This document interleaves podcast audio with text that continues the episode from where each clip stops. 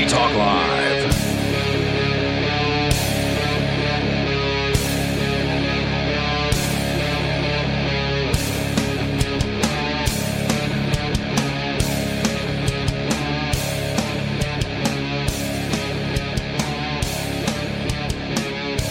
It's Free Talk Live, talk radio that you control, and 603 283 6160 is the number you can call to get in on the conversation with us. That's 603 283 6160. And with you in the studio tonight, it's me, Bonnie. Lori and Nikki. And we have a lot of different things um, to talk about tonight. The first thing I want to start with is a bit crazy. Ian actually told me about it. Even in jail, Ian is always giving me show prep because he's reading the Wall Street Journal. And I guess they, they'll print a bunch of other people's news articles too. Um, but he told me about this. I actually got the story from Amnesty Amnesty International's own website, which is amnesty.org and they do kind of a lot of just like human rights um, work, like all over the United or, or the the world because international.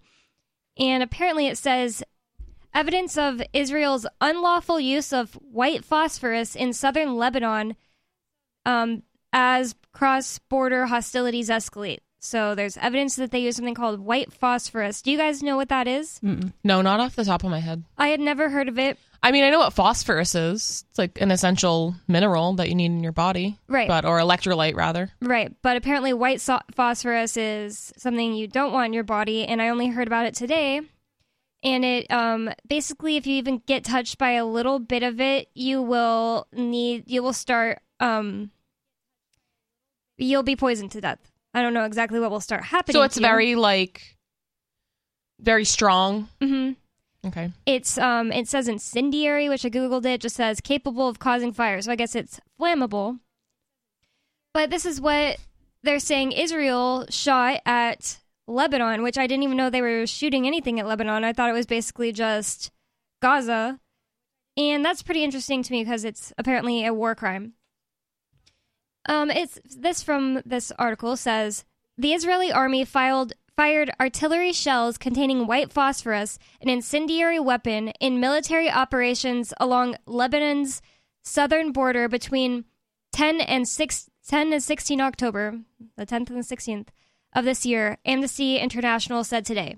One attack on the town of Daria or Daira on the 16th of October must be investigated as a war crime because it was an indiscriminate attack that injured at least nine civilians and damaged civilian objects and was therefore unlawful, said the organization. And so I guess an indiscriminate attack just means like they weren't going for a specific um, target that was people who were involved in the war. They're just shooting them off wherever. Yep. And if, if you if nine civilians are injured, I'm pretty sure that means that they're going to die. Like they will get poisoned until they die.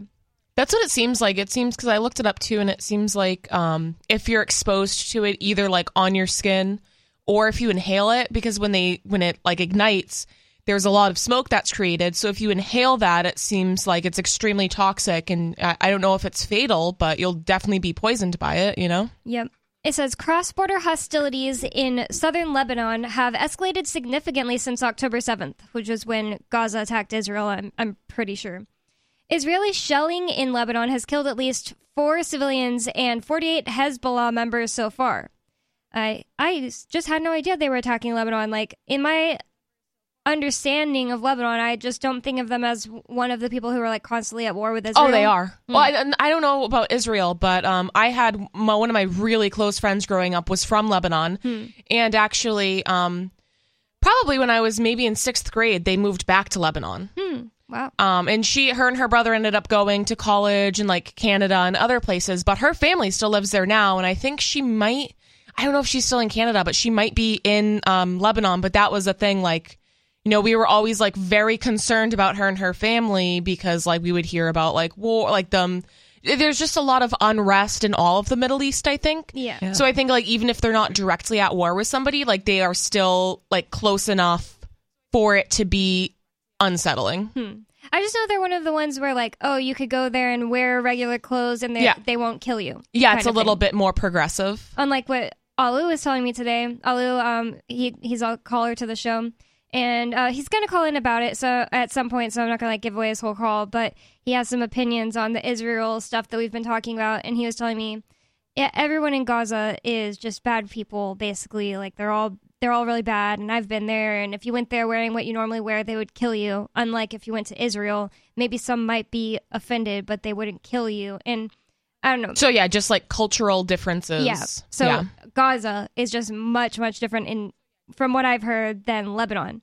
Like um I read the story about a girl who was from Lebanon and she loved America. She had been to America Mm-hmm. many times and she wanted to go to this place in Michigan where a lot of Muslims live now. And I forget what it's called right now. But it's known for having like a large pocket of Lebanese people, but also like just a lot of different Muslims from all over the world. And she went there and she said that they were stricter with her, telling her to put clothes on really. than they are in Lebanon. So she went back. yeah. So I mean, my friends from Lebanon, they were extremely religious. They were Hmm. very Christian, um, but they weren't like very modest or anything. They were like typical American people, honestly. Yeah, maybe a little bit more modest. so that's why I don't know. It just kind of su- surprises me that Israel is like doing a war crime at Lebanon. Like I just don't think of them as one of the ones that are like if they said uh, Saudi Arabia, I wouldn't be as surprised because you always hear about them being like enemies. So, but apparently some Hezbollah people are living there, and I don't know exactly which. I I don't know how to differentiate Hezbollah from Hamas from ISIS. You know, but I just know that that is definitely a gang of criminals. But also the Israeli government is too. Says Amnesty International is investigating attacks by Hezbollah and other armed groups on northern Israel to determine whether they violated international humanitarian law. They say it is beyond horrific that the Israeli army has indiscriminately used white phosphorus in violation of international humanitarian law. The unlawful use of white phosphorus in Lebanon in the town of Da'ira on the 16th of October has seriously endangered the lives of civilians, many of whom were hospitalized and displaced, and whose homes and cars caught fire. Doesn't the whole war endanger the lives of civilians? yeah, right. Yeah, you'd It's- think. It's kind of strange to be like, you can kill them this way, Right. but not that way. And it is also weird that they're investigating attacks by Hezbollah to see if they violated international humanitarian law. Shouldn't attacks be against the law? You know, unless it's I mean, you'd think. um, self defense, but I mean, it would be against our law, right? Yeah, yeah. the non-aggression principle, definitely. It says um, the person who said that quote was Aya Majzoub, deputy regional director for the Middle East and North Africa at Amnesty International, and she goes on. With concern growing about an intensification of the hostilities in southern Lebanon, the Israeli army must immediately halt the use of white phosphorus, especially in populated areas, in line with its forgotten 2013 pledge to stop using the, these we- weapons. It must abide by its commitment and stop further endangering the lives of civilians in Lebanon. And I don't know, Ian said that that was pretty huge. The article he read from, um, I, I think it's the Wall Street Journal that he um read like explained what it does. And here here it does too. It says the usage of white phosphorus is restricted under international humanitarian law. Although there can be lawful uses it must never be fired at or in close proximity to a populated civilian area or civilian infrastructure due to the high likelihood that the fires and smoke it causes spread such attacks, which fail to distinguish between civilians and civilian objects, and fighters and military objectives, are indiscriminate and thus prohibited. White phosphorus is an incendiary substance mostly used to create a dense smoke screen or mark targets. When exposed to air, it burns at extremely high temperatures and often starts fires in the area in which it is deployed.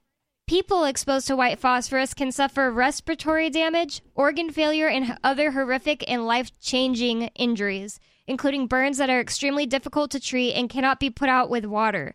Burns affecting only 10% of the body are often fatal. Says the body of evidence reviewed by Amnesty International indicate, indicates that Israel has used white phosphorus smoke artillery shells during an attack on the southern border of Da'ira a populated civilian area. Amnesty International's Crisis Evidence Lab verified videos and photos showing the use of white phosphorus smoke artillery shells in Da'aria on the 16th of October. And their researchers interviewed the mayor of Da'aria, Da'aria, oh my gosh, it's really hard to say, a resident of that place, a first responder who facilitated the transfer of injured civilians to a nearby hospital, and an emergency doctor working in the hospital which received the injured civilians. The team also gathered compelling evidence indicating the use of white phosphorus in three other incidents between the 10th and 16th of October in that town and the border towns Al Mari and Aita al Chaab by verifying videos and photos of these attacks. So yeah, I think they kind of already said that, and I just read it again. Um, but they have, you know, they're talking about that they have actual evidence of it, and they're pretty sure that Israel did do this and that it's a war crime. And I just think, I don't know. I I want to share all sides of the story. Obviously, if I heard the same thing coming from Hamas, uh, apparently some people think that we on Free Talk Live are being more like on the side of Gaza, and I'm not on either side more. Yeah, I, I think a lot of people assume like if you're not for Israel, you're mm-hmm. like for Palestine and Yeah. Gaza or whatever. But I, I, I think we've pretty much all of us have made it pretty clear on this show. Like we're not on anyone's side. If anyone's side, like we're on the side of the actual human beings that live there, who really ha- are making none of these decisions. They're not fighting with anybody. They're they're literally trying to survive. Like that's whose side I'm on. I don't really not that I don't care about the conflict, but I'm just not interested in choosing a side of two to like gang organizations essentially. Like all government is the same. And I think for some reason and, I, and I've heard like a lot of libertarian like freedom leaning people kind of have these beliefs where like for some reason because of all of like the religious background and history like for some reason like Israel's the one government that they like. Yeah, it's like they can they can conceptualize like yep the the US government's bad all these other governments are bad except for Israel. Yeah, and I, I don't get it. Like they're they're they're a gang organization just like the rest of them like what's the difference? And the thing about it is, even if somebody believes in, that their religion tells them that God gave them this land, it should really just be up to like whoever can, you know, whoever lives there can take control of it, can defend it, and you shouldn't be creating these mafia type organizations like the government that go in there, bomb people, keep people from being able to move around, and um, you know, create something that's basically artificial, like a country that's Yeah. artificial, where you're demanding that your people get to stay. I just think that that's wrong. Just because you believe that, oh, your God told you it's your land, like six thousand years ago or something. But uh, I mean, as far as the country goes, because this was something I didn't know or even really think about, but because Israel wasn't a country until like actually until like 1948, right? I don't know the So, exact year, but yeah, I, I think yeah, I think it was like right around that time, like post World War II. And essentially, what I heard, you know, was I somebody you know fact check on me, like you you know is if they know more about this topic, they are more than welcome to call in and share. Um, but apparently, it was after World War II to essentially like give Jewish people a place to go. right. That's what I've always heard. So, I mean, what is so? How is that like the Holy Land? Because like whoever did that, I don't think they were like, yes, this is the exact Holy Land of Israel. Well, it's where all of the monuments were that people say, like, oh, Jesus was here. Like the people Yeah. that lived there believed that it was the land that the, they talked about in the Bible. And So it they sounds like took it. They- There were like, other people living there, right? Right. Yeah. So there were other people living there, and then like now, because I think like if you're Jewish, you can just like go there, right? I don't know. Yeah. To, so like, now it's that you, it, it just seems like okay, this land was like stolen away from somebody else, and like like a bunch given to a bunch of people. together, Yeah, yeah, and exactly. Created a new government in this area. Um, I don't know, like if they killed a lot of people to get people out of the way, but people are definitely like misplaced or displaced, and then they created this little place called Gaza. They they have borders all around, and it's already very difficult to go in and out of it if you wanted to. And now, obviously, they've been like completely closing it down since the October 7th attacks. Um, and I just think that all of that is so wrong. Like, if the I just don't think that you should use governments to create a place for some people to go be- because of, you know, Hitler. So let's create a place for some people to go because, well, this terrible thing happened, which caught, like requires us to do terrible people things to other people. And Yeah. as far as like the way that people act in Gaza, like being really bad, like they would stone you if you weren't wearing a hijab or whatever. I don't think I think that that's all really artificial and um, happens because of governments because they they live in a place where they're not allowed to just get on the internet like us. If it's like Saudi Arabia, they have basically like a Chinese style um, internet blockage, and um, Saudi Arabia, for another good example, also is really strict with immigration, even co- people coming in and visiting, stuff like that. I just don't think people would still be living this way. It's not like natural. It's not like Yeah, it's in these knew. people's blood. It, it's not like these people could never change. It, it's all the ultimate problem is the government. So I'm not going to blame all people for the way that even a big chunk of them act um, that have the same, you know, DNA. Well, it's a cultural thing, right? Like, I mean, if you don't know any better, Yeah, they're indoctrinated They are. yeah. by government and by their religion and everyone around them, their family, their friends. And, and that's the thing too. So, like, say, like in a country like Saudi Arabia, where like women essentially like don't have any rights, right? I mean, you like can't leave the house without a man. You can't have a driver's license. All this stuff. Um, if you're like the so if like pretty much everyone in your society believes that, and you're the one guy who's like, no, that's not cool. You know, like I want my wife to have like freedom and rights. I mean, you will be like, you will be ostracized At just least, the yeah. same. So it's like It's the it's fear. scary to be that first person, you know? And I think like all throughout history, like when, you know, even in the US when we were like fighting for women's rights and like the right to vote and all of this stuff, um it's scary to be the first person to be like, "No, I'm I'm standing with these people. This is wrong." Or like, you know, the slaves being released. Like e- even if you were like housing slaves or during the Holocaust, like if you ha- were hiding Jewish people in your house, like all this stuff, if you were that person, you were equally as in danger. Like Yeah. you, you think if you were hiding Jewish people in your in your house in Germany or Poland in World War II, you were also going to that concentration camp Yep. because you're a traitor now. So like you're not sticking with the like the rest of the group, you're not sticking with the narrative, so you can't be trusted anymore. So you got to go. So it was a very dangerous it's typically it's very dangerous to be the opposition as we should know here. Well, And oh, it's tribalism. the Yeah. only reason that it's so dangerous too is ultimately because of people who believe that they have the authority to have all the weapons and take them from the average people. Like the Germans were disarmed right before Yeah. crazy stuff started happening, and um, so you know, they're these people are living under governments. They're told what to do. Some of them have kings still, like in Saudi Arabia. Yeah.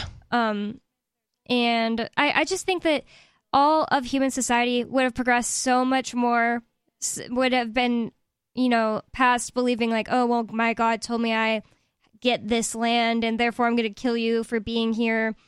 They would have all been, all those people over there, it would be so much better off without governments. Um, obviously, a lot of people just end up creating their own governments, but as far as I know, from what I've heard, Hamas was also actually created by a government, Israel, and then they end up, you know, however many years later, I don't I think it was like 50 years later or something. Maybe not 50, but many years later they end up attacking Israel. So but the thing is they wouldn't have existed without Israel. So it's just like the CIA goes and creates all kinds of terrorists. Yeah, or I'm sure. Yeah, exactly. Yep. I mean, So, apparently Os- Osama bin Laden worked with the CIA before he, you know, did everything he did that we know him for. Oh, that's kind of how um, any organiz- like governing organization works. They have to create, you know, an opposition to keep people yeah, to keep Yep. their power, right? to keep their power, keep people scared, keep people um, following orders. Mm-hmm. You know, that's how the church worked. The the devil wasn't the big scary devil a long time ago. He was like a trickster. Hmm. But the Catholic Church was like, well, we need something scary so that people Yeah. listen to the rules.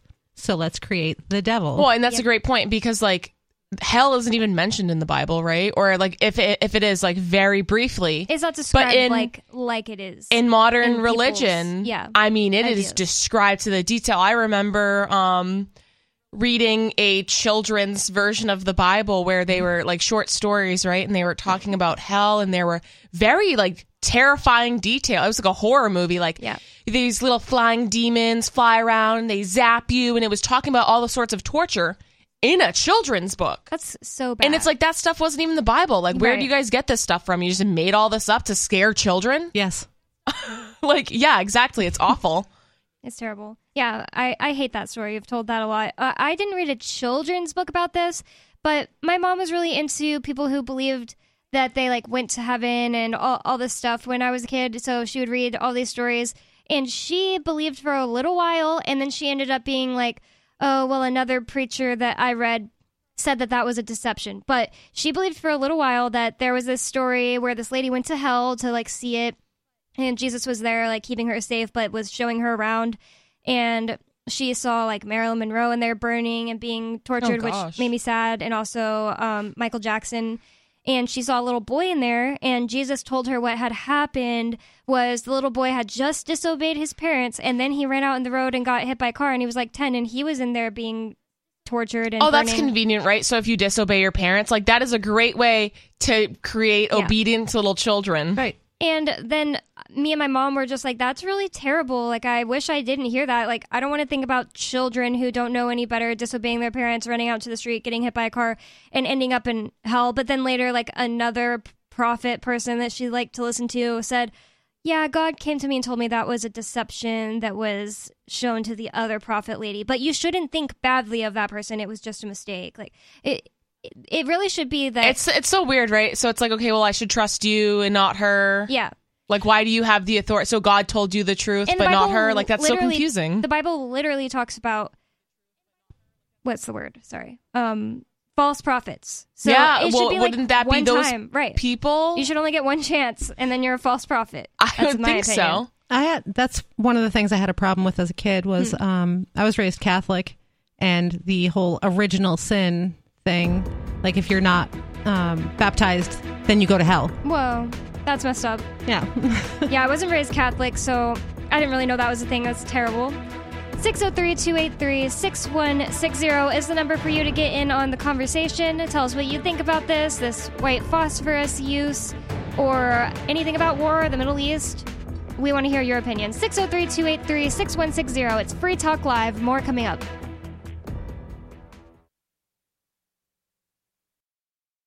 This hour of Free Talk Live is brought to you by Dash Digital Cash. Dash is the cryptocurrency designed to be used for spending. Rising fees have made Bitcoin useless for purchases, but Dash continues to have fees less than 1 cent per transaction, and its features ensure Dash is undefeated as the most useful cryptocurrency in the marketplace. From a technical standpoint, Dash transactions are irreversible and its network is protected from 51% attacks by their Chainlocks technology. There's no need to wait for a confirmation before considering a Dash transaction complete, so it's great for merchants. Dash is one of the oldest cryptocurrencies and is widely available on exchanges, including the decentralized Maya protocol and in multi crypto wallets. It's easy to get and use Dash. Start by learning more at dash.org. Big thanks to the Dash DAO for sending us 32 Dash per month to promote Dash on the air. Visit dash.org to learn about Dash. Dash.org.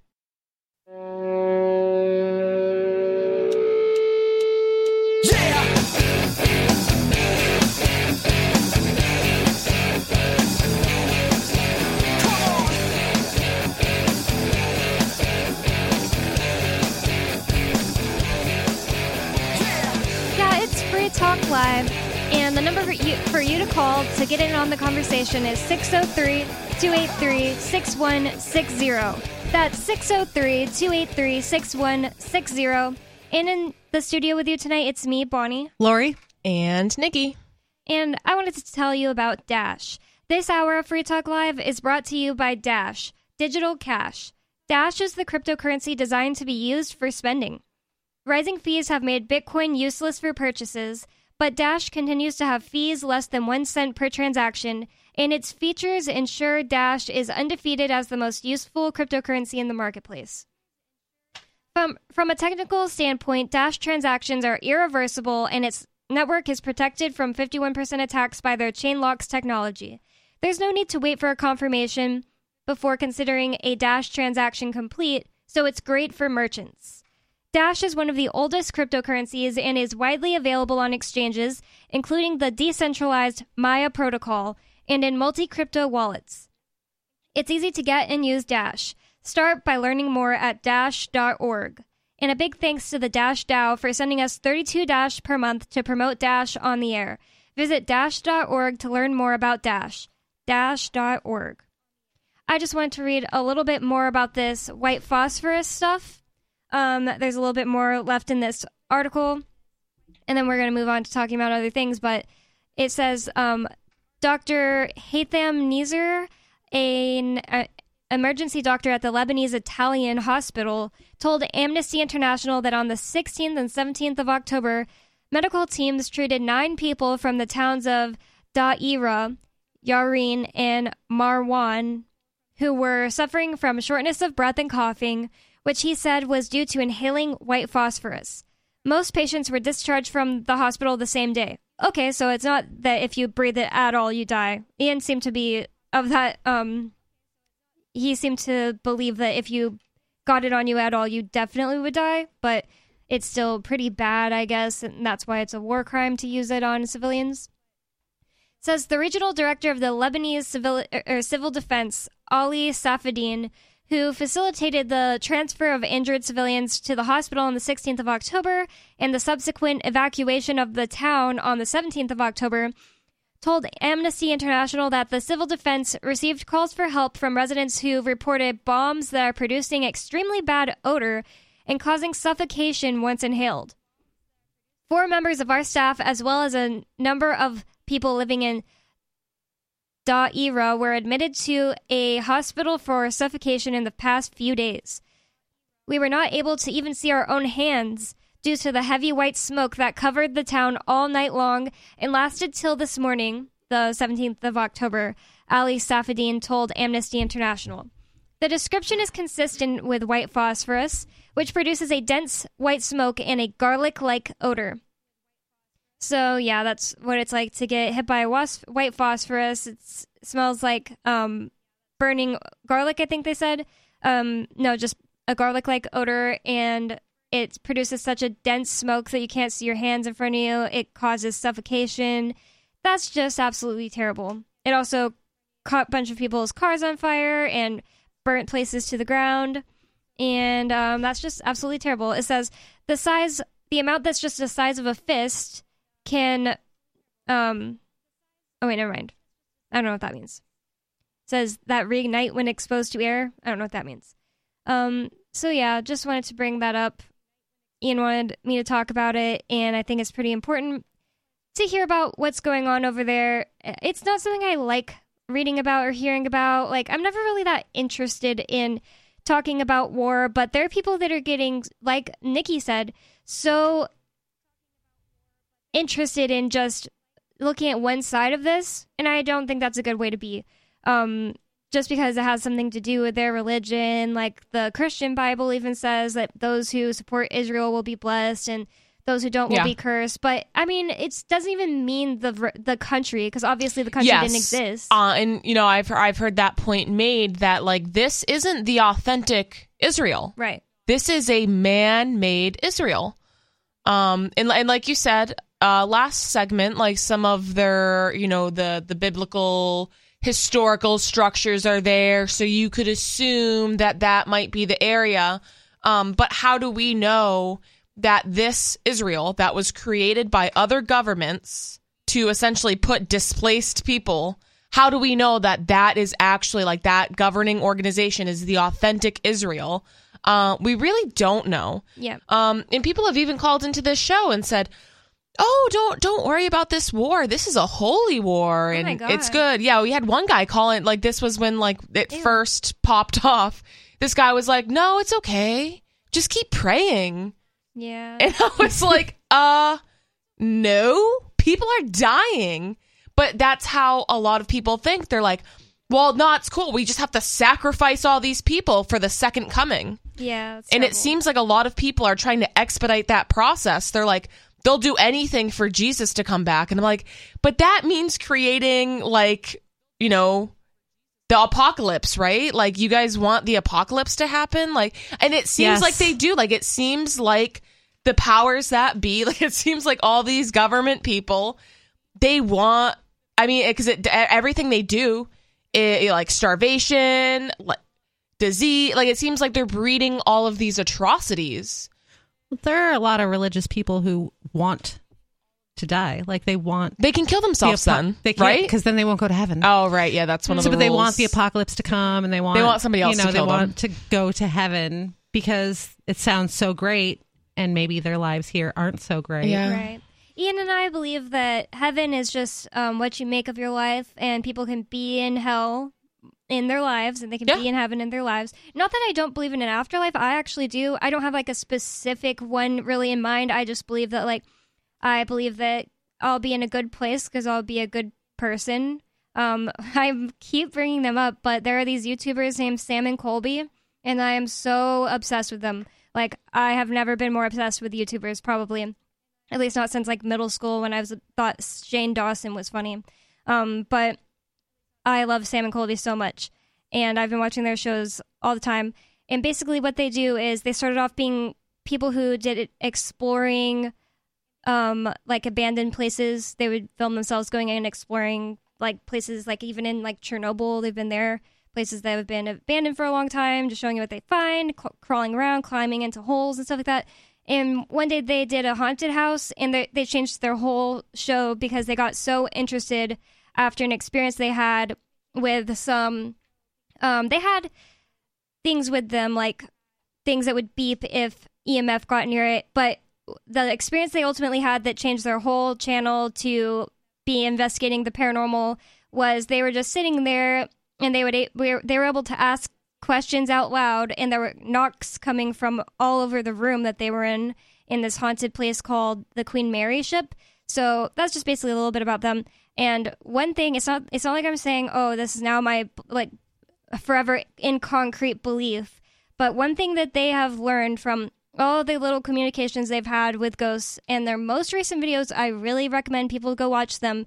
They met these mediums named Satori and Cody that basically have a gift where they, they can hold hands and you hear all these knocks happening. And they've done so much testing with these people, like different places. They bought them shoes to wear so that way it's not like, oh, you're making knocks come from your shoes. They've done all kinds of different tests with these people, but these people, Co- Cody and Satori, they'll hold hands and knocks will start happening and they've been like spelling with the alphabet messages from dead people like they won't ask for a specific person to come through but the first one that like really was crazy on the most recent um, series that sam and colby put out was sam's grandma. He just started crying. He was like oh my god that's my grandma's name. And she just spelled out like i'm watching over you and your family members and stuff like that. And one thing that's a huge theme that they keep getting from the messages from all of the dead people, they always like to ask them if they could have like whole conversations like that, like with um, Satori and Cody, who live in Rhode Island. Um, they ask them, "What do you want to tell people about where you are now, about the afterlife?" And they always answer with like "good" or "love," like it's Yeah. a good place. I'm in a good place, stuff like that. And I would think that everyone would be. Like Right. even if you are a bad person in, you know, the here and now, in the physical realm, I think that you're going to go like I believe in reincarnation. I believe that life is about growth and each of our carnations is about learning and growing. Um, and if you're a bad person in this in this life, that just means you have a lot more to learn. Um, so I, I don't think there's necessarily punishments after that. I just think like maybe you die, maybe there's a life review, Right. And then you know you get recycled back. Maybe it's back on Earth, maybe it's to some other far away, distant realm. Like I have no clue. There's like this is just my suspicion. Like I don't believe this is like absolute fact. Um, but it just wouldn't make sense to me. Like I don't. I don't subscribe to the philosophy that like everything has to be like scary and we constantly have to be fearful Right. and you know everything's bad. It's like maybe everything's just can be good. Right. you know what I mean? Like basically as a kid growing up christian i did have this I it took me until I was an adult and really thought about it, but I had this background feeling that everything was bad. Like I lived in a bad, scary place, and I had to watch out, and I- there was only a small amount of good that I had to hold on to to stay safe. And once I got out of that kind of thinking and started just instead believing that life is good, that is the most comforting good feeling like that there's some like good force out there. And, and it doesn't even necessarily have to be um like anthropomorphic if you don't want it to be. But in in my opinion it's kind of like a personality but so un so undefinable because it's everything it's just love it's not like a man or a woman or a certain shape or anything like that and i i feel like there are definitely my like maybe dead ancestors or other guides around me all the time. I'm, I'm so in awe sometimes when I look back at my life and think about how things could have gone, how they didn't go. I, I just feel like I'm being protected all the time. And I- it- oh, go ahead. Oh, I think we're all a collective energy hmm. Because everything is electrical impulses. All life on Earth requires electricity within it to exist, and so I think like that that we're we're all one. all one big collective energy. That you know, when you die, that electric energy leaves you. Energy cannot be destroyed or created, so it's just constantly being recycled into new life. Yep. That all sounds like stuff I could definitely believe with, believe with um what you guys believe. That and it's like what I'm saying, like I, I don't have some kind of very specific place I think that you'll go when you die or what it'll look like or what it'll be like. Um but I like to like explore it and I'm interested in learning more about it instead of being terrified like I was when I was a kid that if I lied and then oh I accidentally got hit by a car then I would go to hell because I didn't Yeah. remember to apologize for that. I think that's why so many people are afraid of death. And that's why like so much of like this medical like technology is just keeping people alive as long as possible. Right. I think it's also because of money, obviously. Yeah. Because the longer somebody's alive, the longer you can milk them of insurance money and this, that, and the other thing. Um, but yeah, I, I think it would be a much peaceful if people were just like, yeah, I'm ready to go. You know, I don't need to be like kept alive artificially on life support The or person you who's know, dying usually feels like I'm ready, yeah, it's but usually it's the, the, families family that keep yeah. them alive. Yep. I've heard that so many times. It's terrible. hmm So have a you know create your own do not resuscitate order if you're old and you're like no if I if I died right now I don't want somebody to break my ribs and resuscitate me and do all this crazy stuff my to bring me back to life. You know if you Just feel to that lay way, there. Yeah, if you feel that way, you can absolutely um have an advanced directive where you can either say like do not resuscitate or you can get more specific like yep I, I want you to do cpr but i don't want to be put on a vent or i don't want to be put on you know I, you, you can get more specific with it and i think this is all like legal stuff too like i don't know if you have to meet with a lawyer or not i don't know too much Put in about it or something. um yeah yeah like a living will You probably sort just of need a thing. notary. Yeah, exactly. And then like someone like a power of attorney sort of thing. But yeah. well, it's a nice conversation. I I like talking about that kind of thing, and I, I don't even necessarily think that um, it has to be like war against me and my parents who believe something else. It's just like. Just don't try to make me feel bad in life. Yeah. Like make me feel like I'm living in this terrible, scary place. Well, it's fear, right? So Right. it's like, uh, and a lot of religious people will be like that. They're just like, I love you. And I'm so afraid that because you're not following the same beliefs that I like, they're so indoctrinated by it and they believe it so strongly that they're like, I mean, if you don't believe what I believe in, then you must be going to hell or you must be in some sort of danger or trouble. And I think that's why You won't be in heaven with me. Yeah, and it, it, I mean, for like people who don't believe that, right? It's like very off-putting. It's like, can you just like agree to disagree? And it's it's very hard for them. Um, even if they're finally like, yeah, we're not going to talk about it. You know, they're still going to be praying for you at night, and it's Which I don't even mind, like my Yeah. parents praying for me because Yeah, well, I I, mean- think ultimately it's just like good intentions. yeah, yeah. Like I don't think that's necessarily a bad thing, but I think sometimes like stuff like that comes from fear, Mm-hmm. where they're like, oh, I have to pray for you know my daughter or my granddaughter because they don't believe in this, and I'm afraid, you know, like they're praying like I hope that she finds Jesus and Right. finds you know like it's so and, and that's not I mean still like it's coming from a good place like I don't necessarily think it's bad but I, I think maybe it's it's like worse for them to be like stuck Worrying. stuck in that yeah it's like the worrying it's not good for you That's why I was basically always trying to tell my mom and grandma, about whenever Ian, before he got sentenced to jail, and Ian's my husband. If you don't know, if you're listening, you don't know who that is.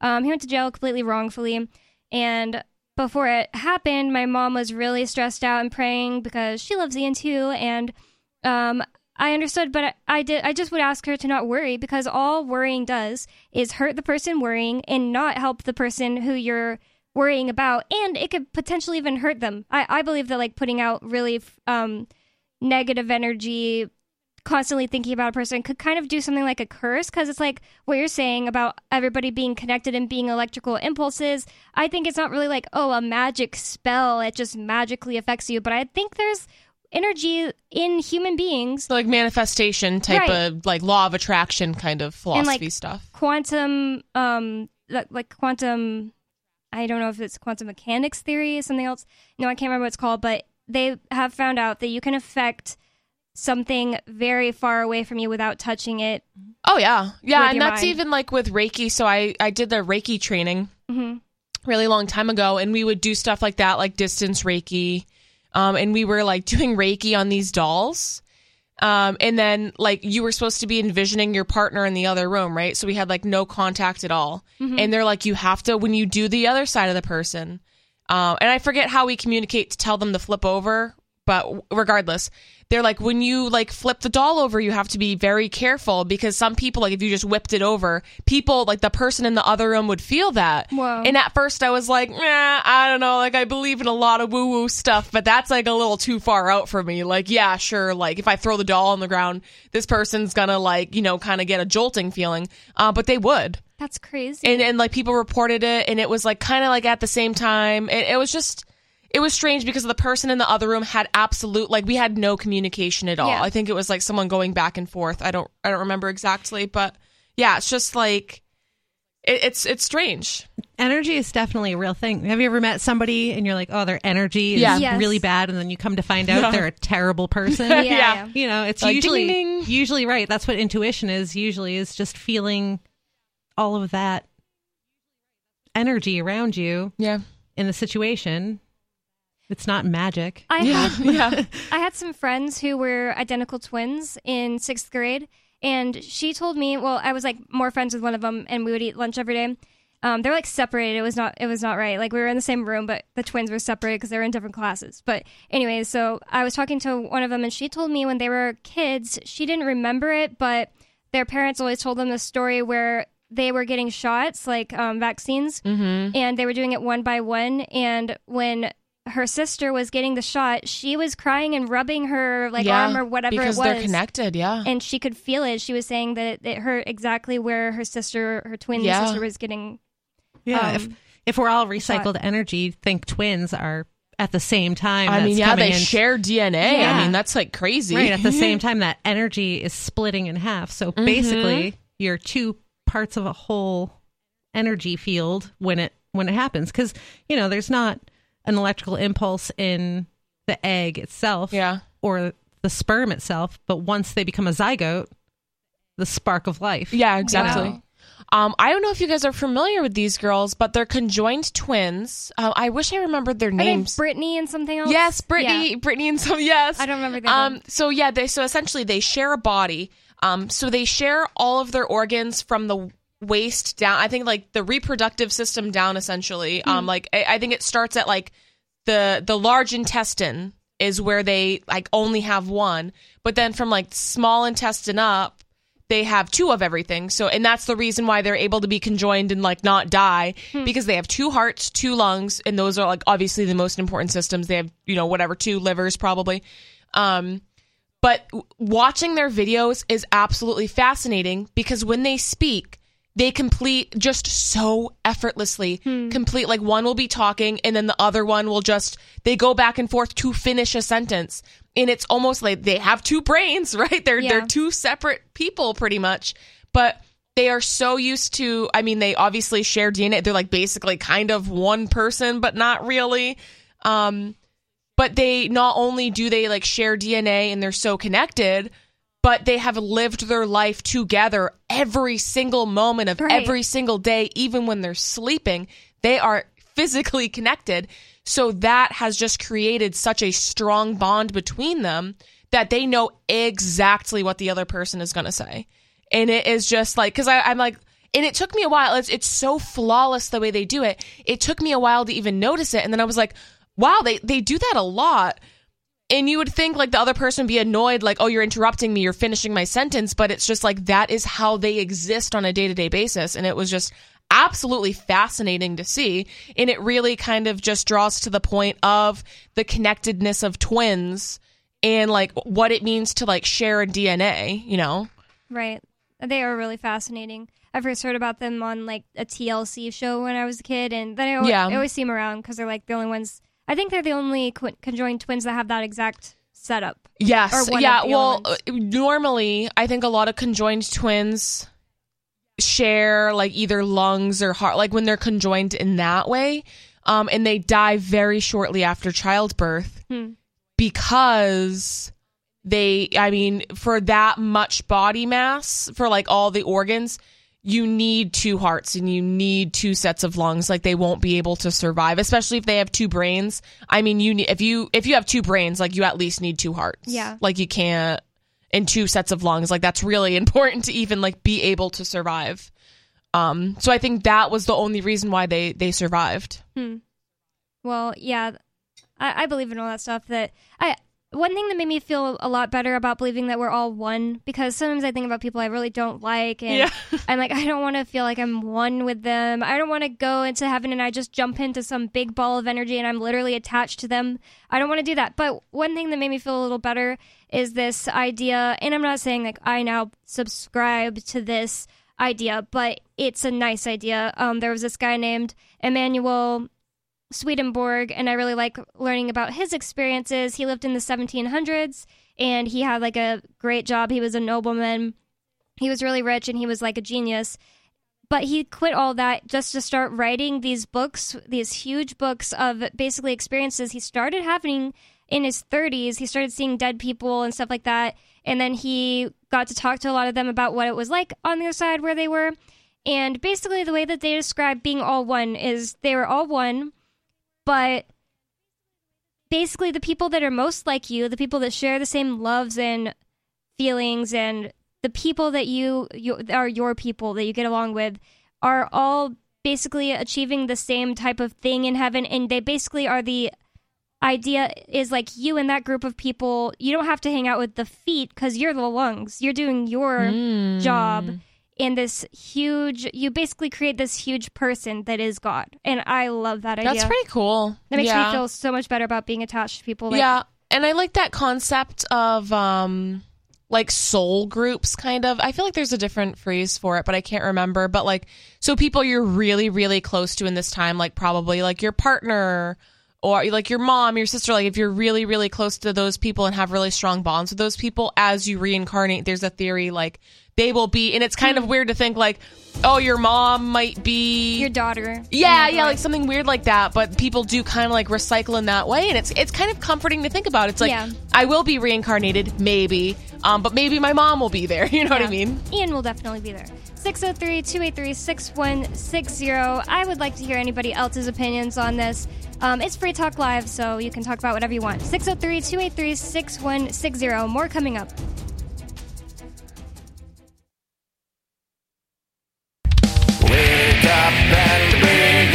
Eleutheromania, the insatiable desire for freedom.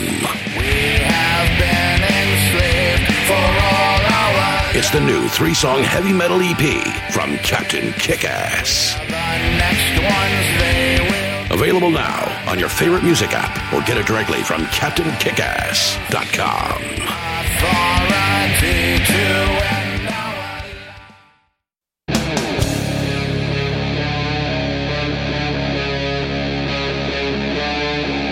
Talk Live.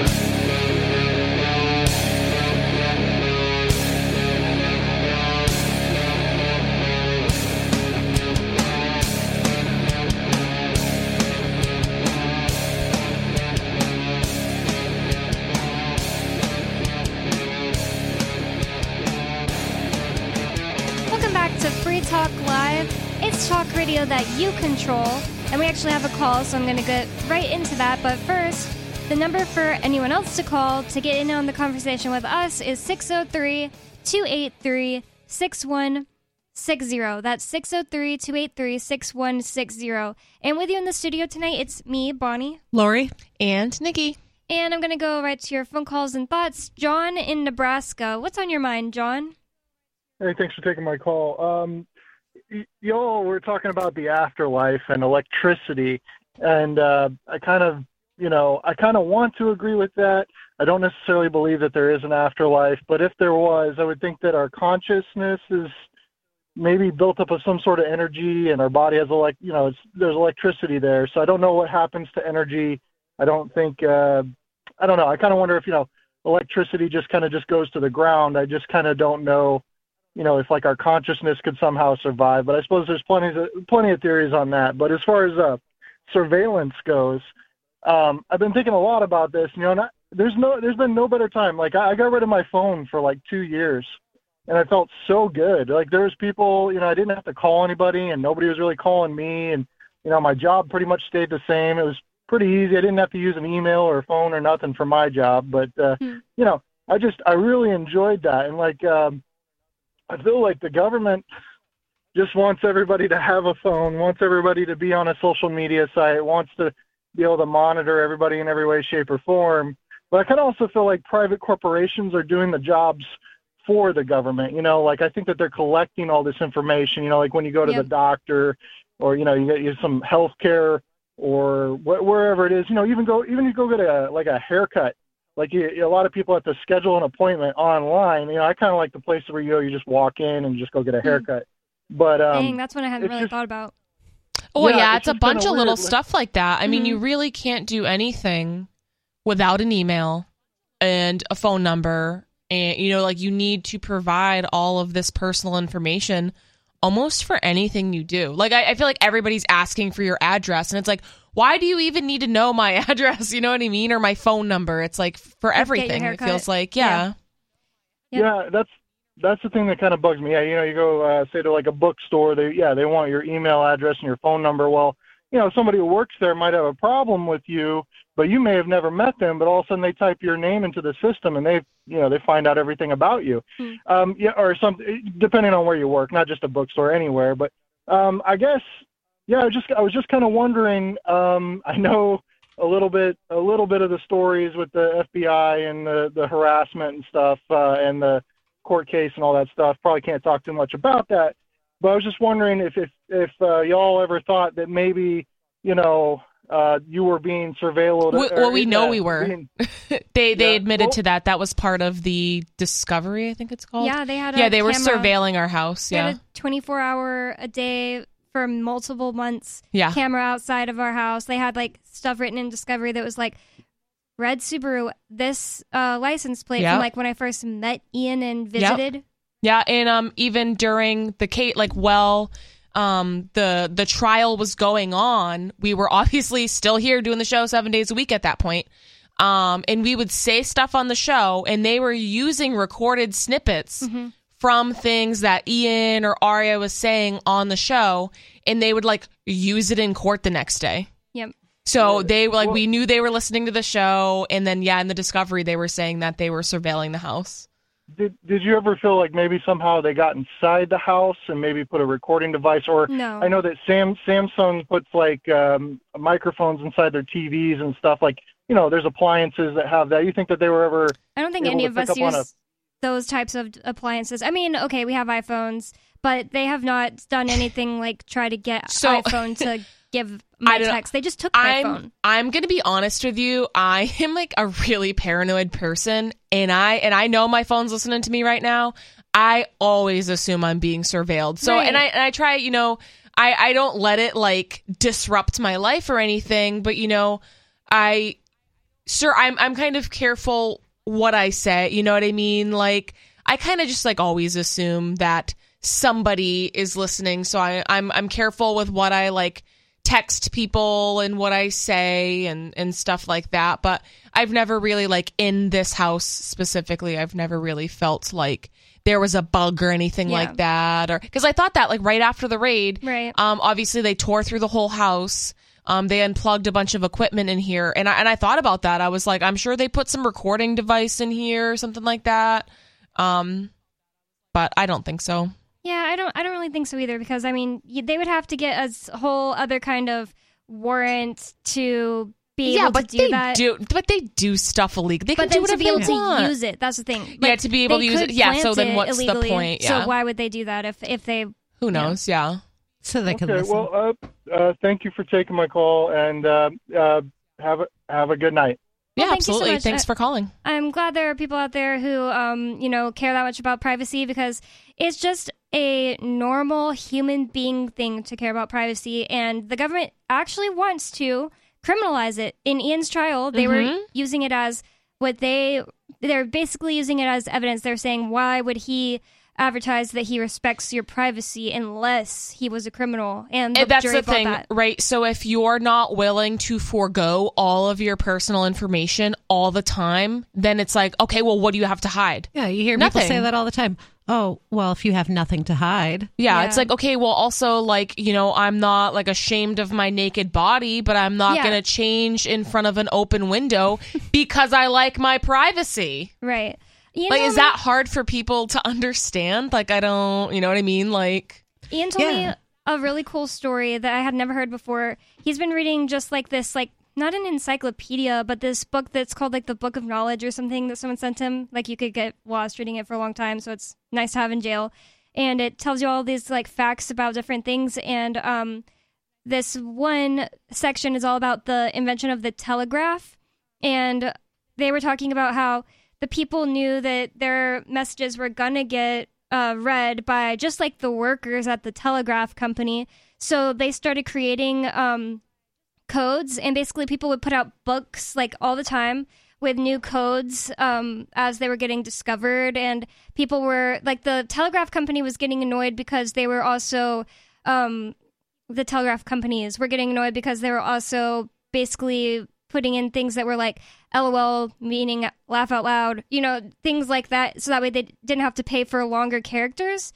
And um, it just made me think, wow, like humans for a really long time have cared about privacy. It's not like just some kind of newfangled thing while there are terrorists about and they want to make sure that the government doesn't know what they're doing. Like people have always cared about privacy. only their own. Yeah. They don't Yeah, care about right? other people's Yes. privacy. And you see it in in parents that are reading their kids every text message, putting Uh. these watchdog device or um, apps on their kids' phones so they can see everything they're doing, taking Right. their doors off their bedrooms and stuff like that. Like That's terrible. it's awful. And so, you know, they don't care because their kids aren't people. They're Right. the only real person. Right. I hate that. We Yeah. talk about that a lot on the show. Like Nikki has a lot of stories about people who spank their kids and stuff like that. mhm. Um, but we did have a story about surveillance, which is probably why he brought it in because I titled the the show tonight something like, um, the surveillance state gets bigger. But I, I want to go to this call. Unscreened caller, you're on Free Talk Live. What's your name? Hey, it's Ridley. Oh, I wondered if it was you. Could have been you. Could have been Tom. I just saw it was from New Hampshire. What's on your mind, Ridley of RidleyReport.com? Ridley in New Hampshire. Uh, okay, so um, the In-Depth NH uh, is uh, a media outlet that has uh, focused some attention on a cover-up lately that I wanted to talk about. If something's covered up in the government, that's that's a good indication we should be talking about it, right? Uh, so I guess it's State Rep John Stone, a Republican of Claremont, is trying to keep his police discipline record secret. And Hmm. Uh, a reporter from In- In-Depth NH uh, filed a right to know request three years ago, and uh, I guess the union leader and the New Hampshire Civil Liberties Union have now joined in to try and find out why this is supposed to be so secret. And the, the Supreme Court of New Hampshire is about to hear the case. Is there any guess on what's in his record?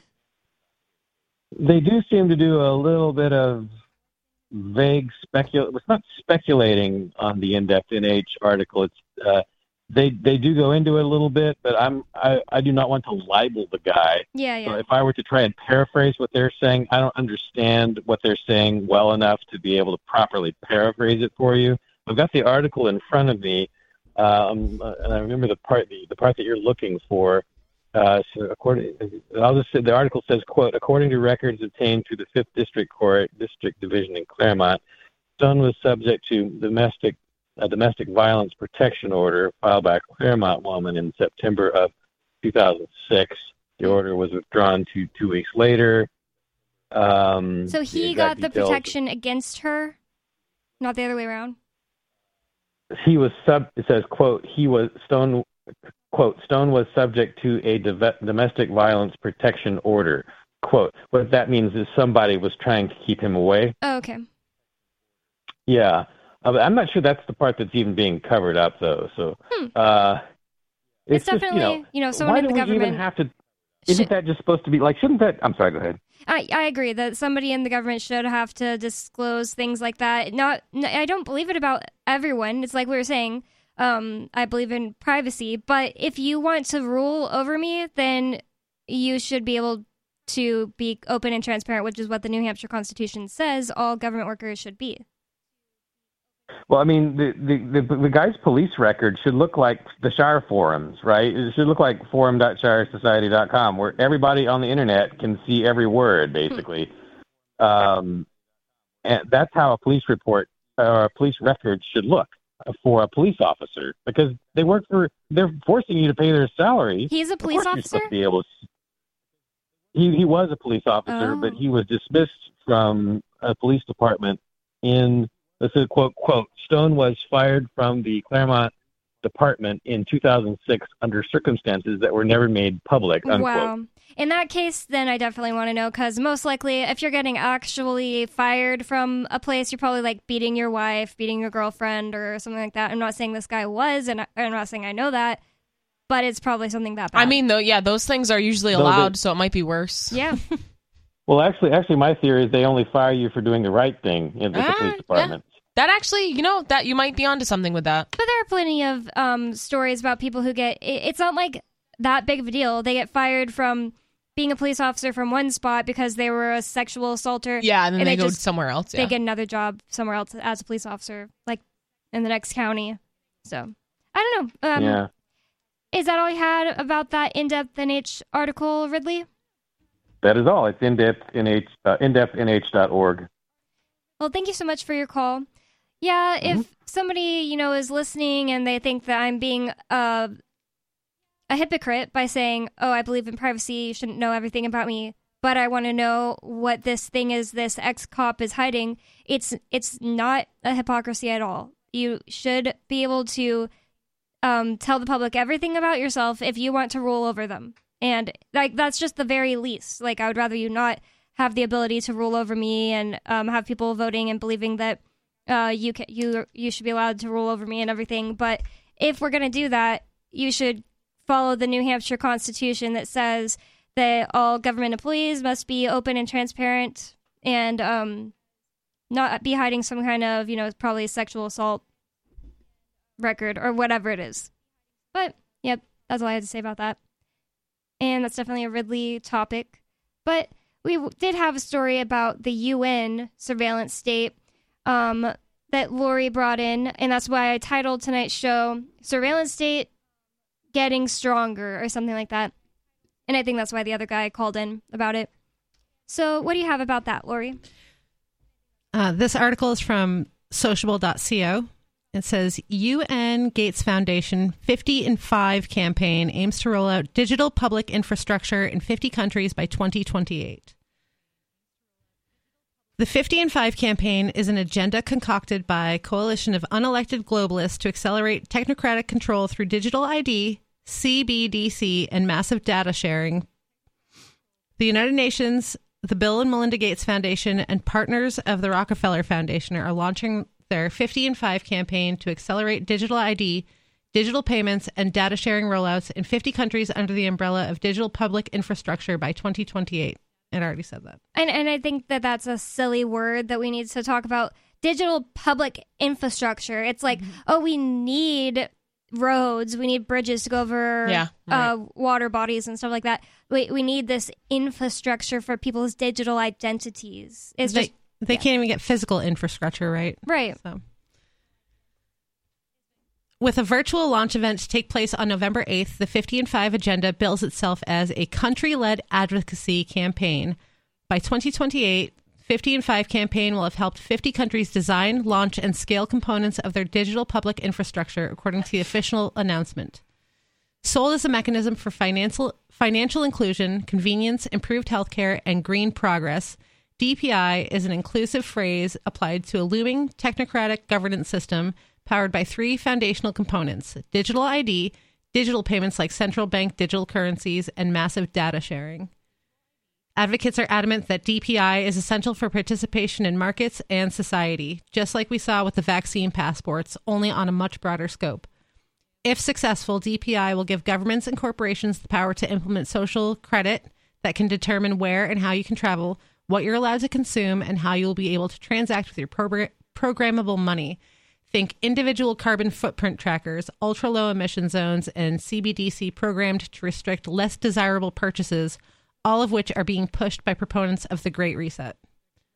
The stated goal of the 50 and 5 campaign is that in five years, 50 countries will have designed, launched, and scaled at least one component of their digital public infrastructure stack in a safe, inclusive, and interoperable manner. Oh my god, what does that even mean?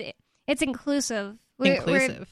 We're watching everyone, That's right. no matter what. Well, you look uh, like. they just want to make sure that we know they're not racist or whatever. yeah, it just sounds like it's something good. It's just like some woke speak. Yeah, Right. exactly.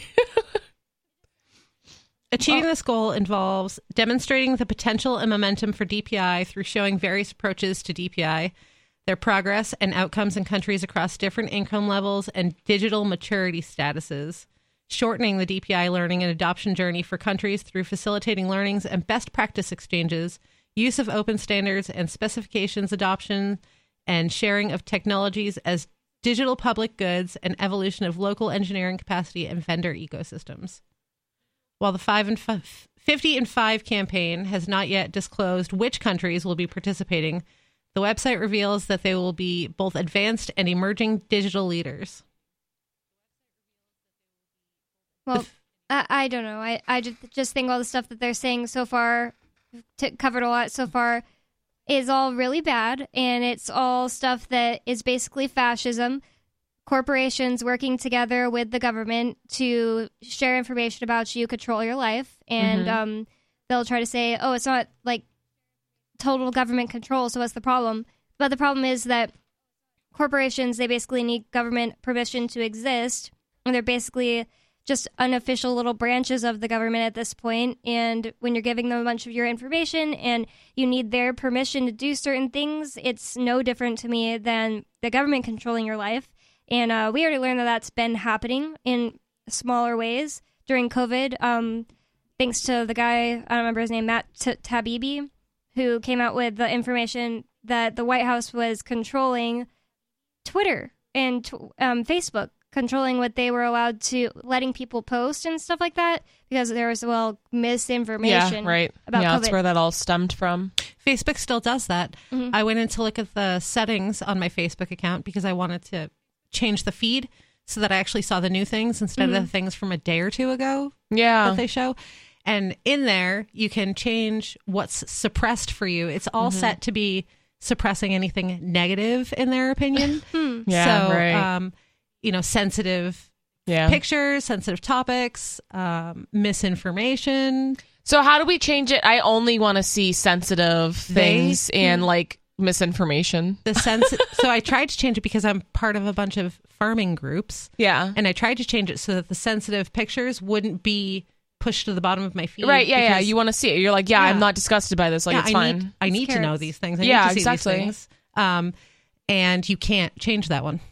Hmm. Wow, that's it's weird. automatically suppressed, and you can't unsuppress so it. so face i mean instagram is also part of meta and on my like birth business page every single like the whole thing is like blurred out blurred out Yeah. blurred out like my whole entire feed because it's all like videos of women giving birth Right. um but that's the only things i'm like following so they have to show it to me I'm like that's all there is Yeah, I'm in a group uh, called Necropsies for All. It's um, you know farm animal Yeah. necropsies to, if something went wrong with Yeah. somebody's animal, and yet that's the same thing. You you go to the feed and it's just blacked out pictures with the Yeah. little eyeball. just Yeah. because there was like a sick animal and they show people making the better Animal no, better? no, it's like um, like an autopsy for an animal. Oh, okay. Mhm. Hmm. Well, So, if like, somebody wants to see it. open them up and see what went wrong. Yeah, it's like, Hmm. well, you know, uh, I wouldn't be following the group if I didn't want to see that. Right, you right, know, right. like I would It's in the unfollow name of the them. group. Yeah, and I think there, this is another thing too. Like, especially like in the age of social media,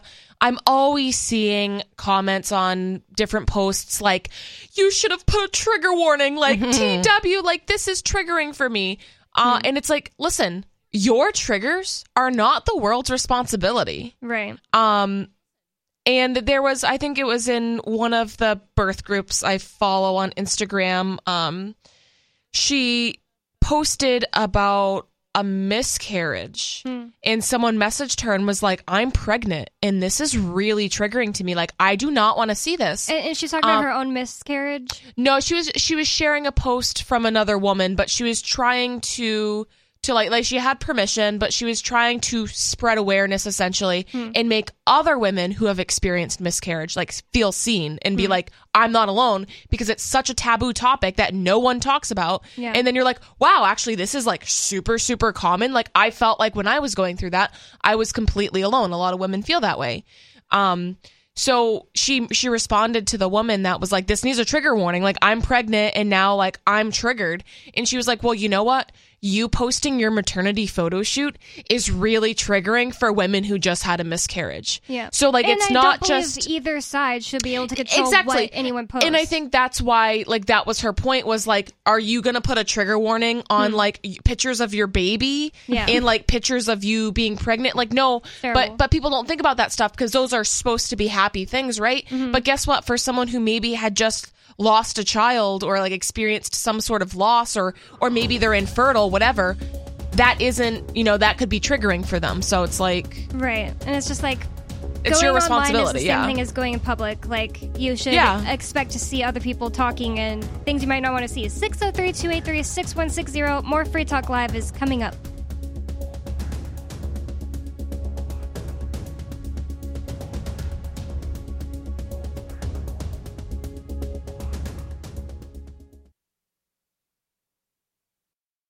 The Shire Free Church offers a sanctuary to those seeking an escape from state churches. The Shire Free Church is an interfaith, diverse group of people that may not share identical theological beliefs. As a member in or minister of the Shire Free Church, you are a sovereign individual and may be the faith of your choice. We don't claim to have all of the answers. We are open to all peaceful people. We want to learn from each other. What unifies the Shire Free Church and its diverse members is peace. Love. and liberty. There are many paths to God, one for every individual. The Shire Free Church does not define a specific path beyond these parameters that must be your foundation, Peace as your way. Love as your guide. and liberty as your light. Learn more at church.shiresociety.com. That's church.shiresociety.com. It's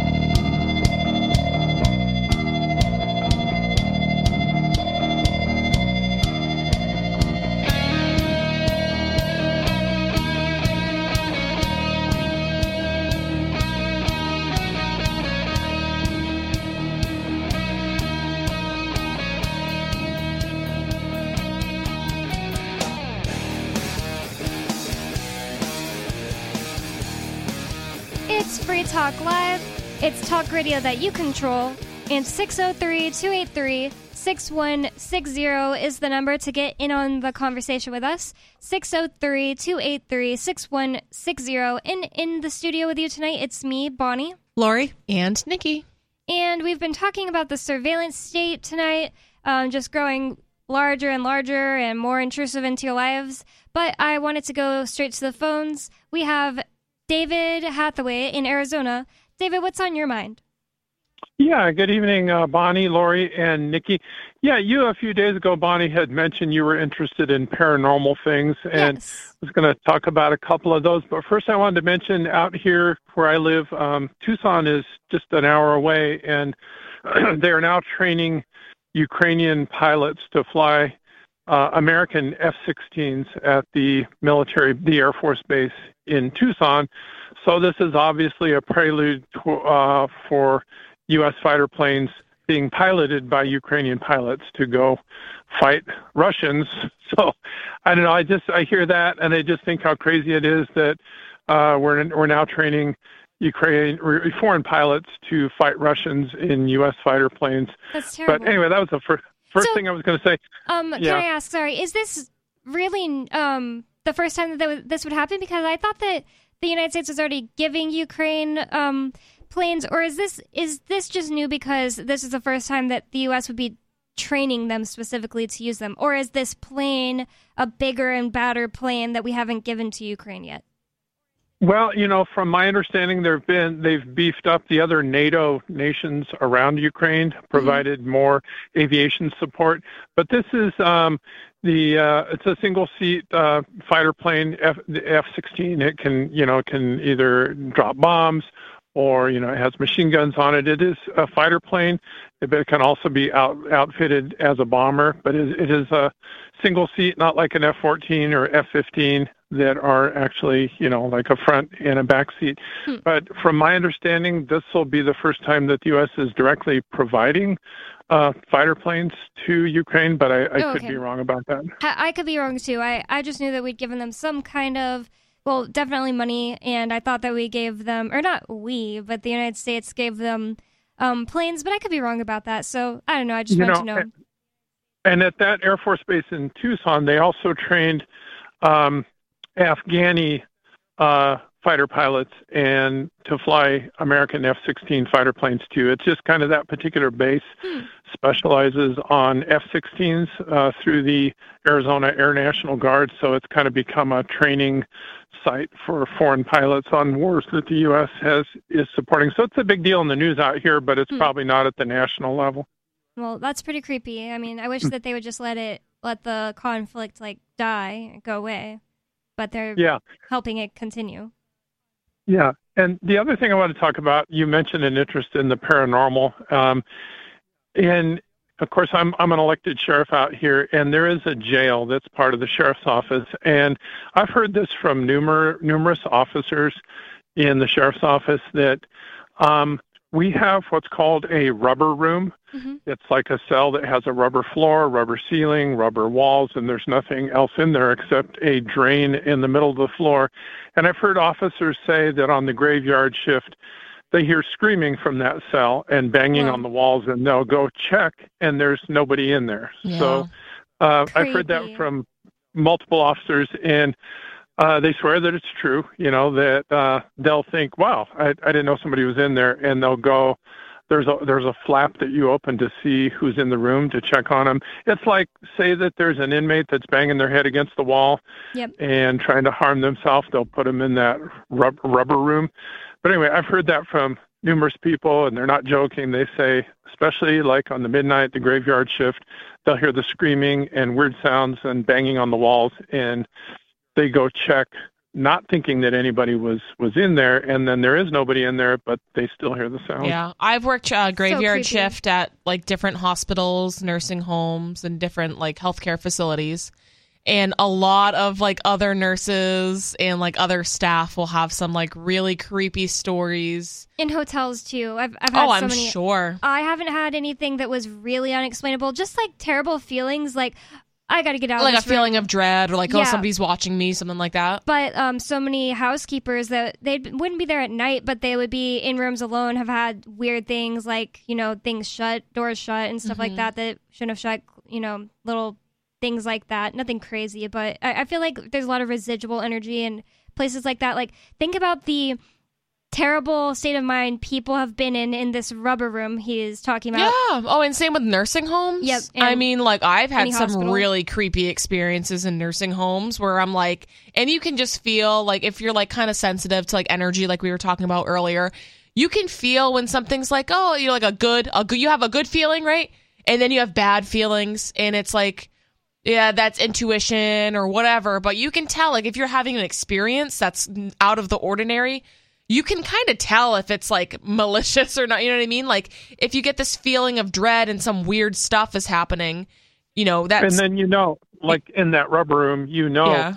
that there has been people with very intense feelings in there before Right. that were suicidal, and it was probably the most traumatic moment in their whole life. hmm And you know, if there's any truth to, you know, negative energy getting concentrated in a certain place, it would certainly be at a place like that where the person is just it's the worst moment of their life and um and then it yeah, I don't know if the people are really hearing things or if there's just that kind of negative vibe in the area where uh, it brings to people's imagination, you mm. know, some like that feeling of, of dread or whatnot.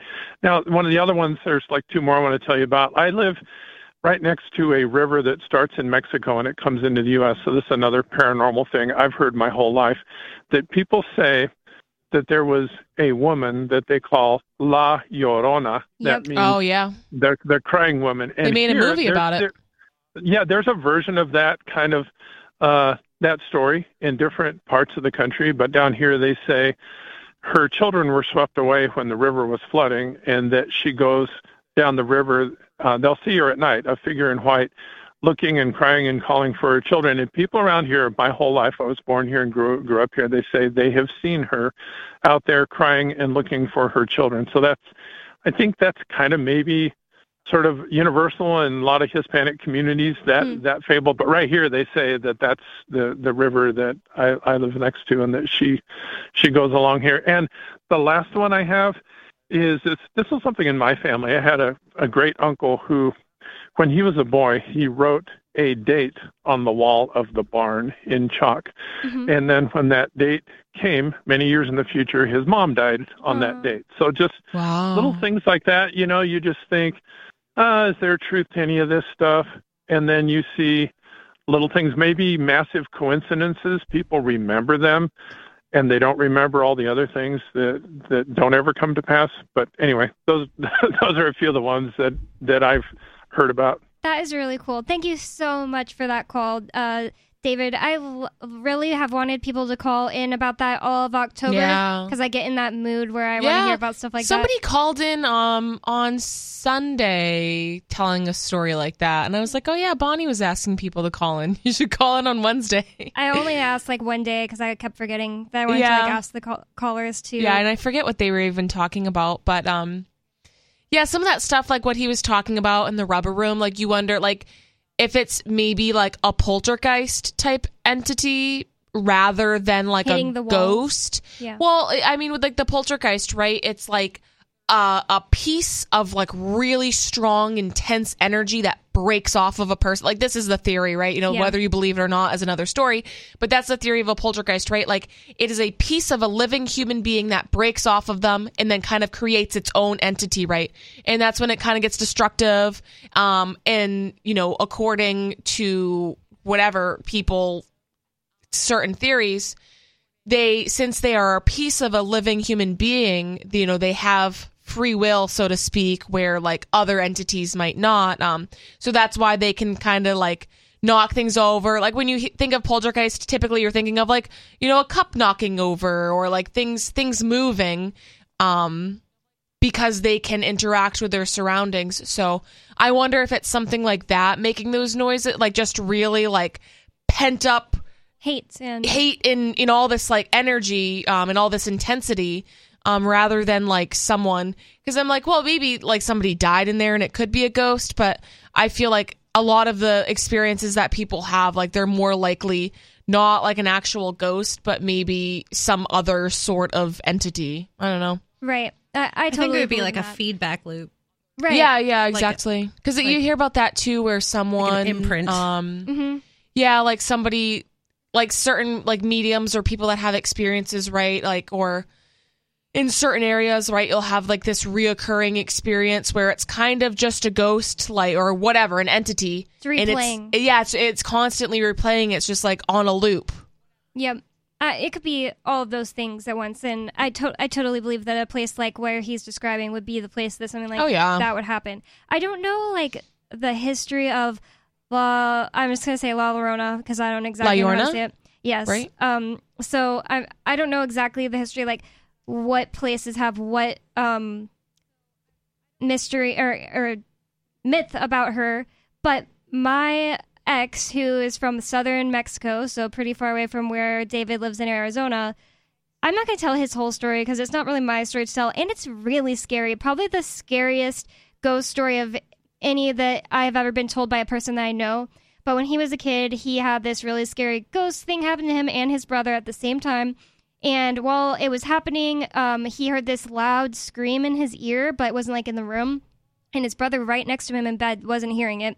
And later, when he was telling his grandma about it, she was like, "Oh, that's La Llorona." That's oh my but gosh. it's good if it's loud because that means she's far away. If it's quiet, it actually means she's close. Ah! yeah. So his was really loud. But he- she also used that same word. That's what he, he called it when he told me that story. So that's just kind of interesting that a whole bunch of Oh, different I don't like that. Oh, was that I don't know why that freaked me out so much. I can tell you the whole thing. I think camera. whispering, whispering is scary. You know Mm-hmm. what I mean? So like if you're like already freaked out and then like something, if if you hear a loud noise, that can be scary. But if something's like creepily whispering, like "Where are my children?" or. Yeah. something like it's like Whispering oh and God. whistling. Those Yeah. are the two Yeah. off limits. Don't do it. If it's dark and you do either of those, we can never talk again. You guys Yeah. really Banned. watch Sam and Colby. They have captured so many creepy things like that, like whispers and whistles, and that is one of the creepier ones. When you hear that on the camera and everybody in the frame is like, "What was that?" and it's a whistle. Like that's so creepy. Why would a ghost Yeah. even think to do that? Or like children, like dead children, are always like really creepy too. I don't know. It's just. I I, it's too, like yeah. the innocence. Sad. It's like I know. I feel like you're a demon, like Right. hiding in something innocent. Pretending. Yes, Right. pretending. I don't like that at all. Um, and my sister also had a thing happen, and again, it's like it's like not my story, but I don't think she'd be mad that I was uh, telling it. Where something was like running around her bed, and she woke up because she was like half asleep when that happened, and she's like, "Okay, that was creepy. I'm going to go back to sleep." And when she got in that in between awake and asleep Mm-hmm. uh, state again, she had it scream in her ear, No. Just, like, scream right in her face, and it woke her up, and she didn't no. sleep the rest of the night. See, I've never really had like experiences like that in my home. Hmm, I, it's only ever been like I had weird experiences in that nursing home and then in the hospitals. Like it's always like places where it's like, well, yeah, I mean, like Lots people are dying dying. here, and it's like, yeah, the worst moments of their entire life are happening here. There's actually Um, a phenomenon um, where you hear a noise like that while you're falling asleep. It's kind of like you know when you're falling Yeah, asleep and you I've have that this. like falling thing. yeah, Yes, Or that happens like to a me all the boom. time. It's like Yeah. a misfire in your brain when it's between asleep and awake. So that might be what happened. Hopefully. It, it could be, but it could also be that you're in like a trance type air, uh, state where you're more Like, sensitive to yeah, like closer to the veil or whatever. I had something happen to me, but I was wide awake. So t- it? Yeah, sure. Well, uh, the town I grew up in is an old town in Massachusetts, mm-hmm. and when I was little, I liked somebody to stay in my bed with me. So I was at my aunt's house, and she was in bed next to me, and my sister was across the room in her bed, and we were watching something on TV. It was late at night. And I heard some a man from downstairs call my name. Oh, my And my aunt heard it too. No. My sister was asleep, so she didn't hear anything yeah. but they said Lori, and I was like, "Oh, Uncle Tom is home," because my uncle would go away like all over the, the world for his work. And she's like, "No, he's not." And I was like, "Uncle Tom's home." And I got up and I ran downstairs, And she's and like, there was "No, come nobody back." there. Oh, there was nothing in the house, nobody there. So that one, Yeah. I actually lied. There was things that used to happen to me at my like childhood house. But I, it was weird. Like it's the type of thing where it's like is this really happening? Am I imagining it? But and I would when you're always a kid, were, you a kid? Yes, uh, weird things would happen to me. Like I used to see fairies when I was falling asleep because I would sleep in my parents' bed a lot when I was like five years old or whatever. I'd always go in there, and it'd be like two, three o'clock in the morning, and I would see like fairies floating around. And to me, I'm just like, oh, I'm a little kid. Like it's my Like, imagination. or or you think it's normal because what else? What? How are you supposed to know it's not normal? Like when I was a kid, Yeah, exactly. I would see jewels when I was falling asleep to to the point where I'd be like, I'm bored falling asleep. Oh, I'm gonna do that thing where I see jewels, and I, I could make it happen, and they would like move slowly, and I could watch them. yeah, right. So it's like you're. but I didn't think it was that weird because No, yeah, it's like I wasn't your imagination, but like kind of right, like your um, I just thought it was like this Easter egg fun thing you can do in this human life. It's like your I can't power make it of visualization, right? and it's yeah. easier to do things like that when you're a kid. that could totally be it too. Um, but yeah, with that, like when I would think about it when I was an adult or like older, like after it was happening to me, I was like, oh yeah, whatever. Like just because I had imaginary friends too, but like my imaginary friends, I never saw them. Right. Um. So that I'm like, I don't know. Was there fairies? Who knows? Maybe I was sleepy. Maybe I was dreaming. Um. And then the other thing. In that same room, like in my parents' room, a lot, which is weird because it was a new addition to the house. So nothing happened in that room. You know what I mean? And the whole house itself was built in the 90s. So it was a rather new house. Um, but I would hear like my name being whispered, But again, that was a thing where you just kind of like, oh, whatever. I'm just, oh, I, I just imagined it or something. You know what I mean? Like you write stuff like that off, but that was happening. Like I would hear, you know, somebody calling my name or whispering my name That's scary. up until um up until I was like a teenager living there, you know what I mean? And and it wasn't like loud like whispering like it was kind of in my head almost. It's so weird to explain. So it was very easy for me. You know, like if you hear somebody say something, you're like, no, I know that was real, right? But this was kind of like, oh, maybe it was just my brain misfiring or something. Like, it was very easy for me to write it off. But again, who knows? Maybe someone was whispering my name. I don't know. Right. Like I, I'm not saying like oh it can't be that their their brain was misfiring or whatever, but I also think that that could be like just your brain's um in more of an ability to connect with things that we just don't use every single day anymore. Like Yeah. we have you know like pineal uh, gland in your brain that Mm-hmm. we don't use anymore. Like I think it used to be able to actually sense things that we can't sense anymore. And a lot of people have the same theory about the right temporal lobe that it has. It's basically what um is credited with like the your ability to have memory is your right temporal Yeah. lobe, and um it it also has all these things that it doesn't use anymore. I guess like we oh we just don't use that part of our brain anymore, or or never did quote unquote. Um, and I don't know if I believe that. I, I think it's probably senses that we just don't use anymore. Like there are African um, people that have this theory that their ancestors used to be able to see all kinds of things that they couldn't see anymore as time went by. And they even said, don't take the vaccines the Europeans are bringing to us because it makes you blind from the spirits. Like you won't be able to see spirits and stuff. Oh, oh So oh I'm sure. I, I just think that, like, I don't know.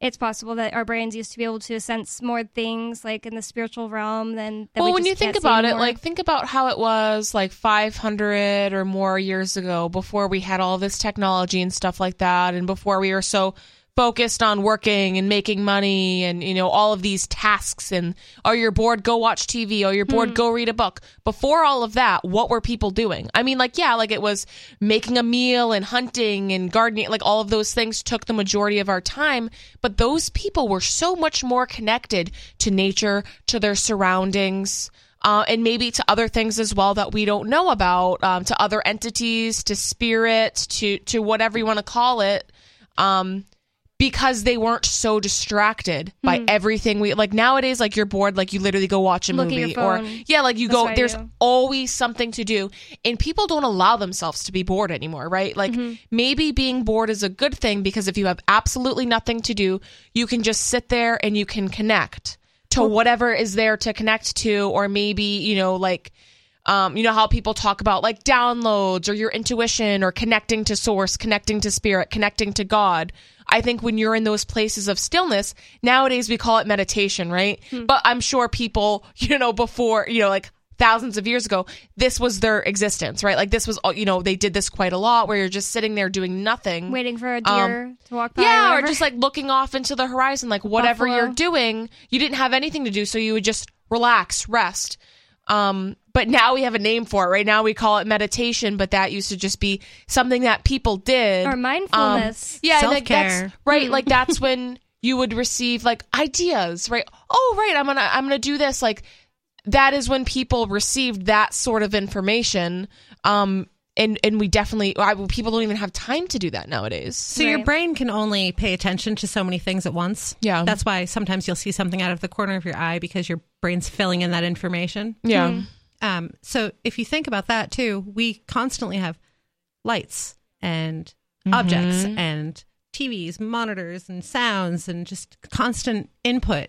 And so even if there was something subtle, maybe you just can't Yeah. pay attention to it anymore. Right. Yeah. Because there's so much input that your brain's like, I can't with that. Yeah, and that maybe that's another reason. Like we always talk about babies and young children being closer to the veil, and that's why maybe you know young children have more paranormal experiences. Hmm. Um, and, and same with animals, right? But maybe that's because they don't have as much input. So you just leave the baby, you know, in the crib or whatever, and they're just like staring, like looking around. and they haven't been taught. They haven't learned exactly. They don't know that it's not Yeah. real yet, or right? normal. Yeah, exactly. So like maybe that's another reason why young children have those experiences is because, you know, unless you have some people like I'm sure have all the fancy baby toys Yeah. and oh we're gonna put the tablet on for the two year old to go to sleep. Like things that are totally unnecessary. But for normal people who don't do that to their children and just have their children existing uh, looking around at things i'm sure they are so much more open to receiving stuff like that because they don't have all of the constant input that adults do Yep, I definitely uh, see that to be a possibility. I, I haven't had any of those where I just see something in the corner of my eye or even really any um, like ghost thing appearing in my house at all. But my mom and my grandma and my brother all have a lot, not, not just in the corner of their eyes, like that has definitely happened. But my mom has seen with her eyes open, wide awake, like really creepy things. Like I, I keep feeling bad, like it's, like I said, not my story to tell. But since she told me it, I'm just gonna say she she said before the one that scared me more than anything else. I I don't know why she told me that she saw this as a kid, but I guess she just wanted to tell someone. But she saw this woman standing in her doorway that looked like she had been underwater for like a really long time and was dead and decaying, just staring at her. When she my dad woke up to go take a shower to get ready for work, uh, it woke her up and she like felt like she was being watched and she looked out. that's horrifying That's terrifying. And that's the thing too, like I don't want to see any of this Right. stuff. Like Exactly. I don't want these experiences. Mhm. Um I'm already kind of like it's easy for me to get kind of spooked and scared. Like if I'm watching something creepy on my phone and it, especially if it's nighttime, I'll forget about it. Then I will be like creeped out. I, somebody even told me a story at work about like, oh yeah, there's a ghost here. And at first I'm like, yeah, yeah, whatever. I'm not really afraid of that, or and I believe you, whatever. Um, but for like weeks after, I would like it, it it did like have like a residual creepy effect for me where hmm. like I would you know see a reflection on a window or something and get scared or spooked or you know. So I I don't really want to wake up and see somebody in my doorway like I don't want to see any of that. I don't I don't want to see it And it's like there are people that that's just totally normal for them. They've been seeing how do you things. like how do you survive like I how do you move on how do you see something like even just the story you just said Right. how do you see something like that and then like move on? Yeah, how do you move on from that? Like, Seriously. I don't know. Like, it, like mediums who like experience this stuff all the time, or like how you're talking about Sam and Colby, Mm-hmm. how they go out and they're like searching for these experiences and they're going to haunted houses. How do you, like, literally, how do you move on after that? Like, I, I guess you have to, right? Because what else are you gonna do? But like, that is super creepy. And I think part of not wanting it is one reason, a huge reason why, like, I personally Maybe. don't see things like that. I just Good. don't want to, but um, I would love to hear more paranormal experiences from callers. But whatever you want to talk about is fine. 603 283 6160. It's Free Talk Live.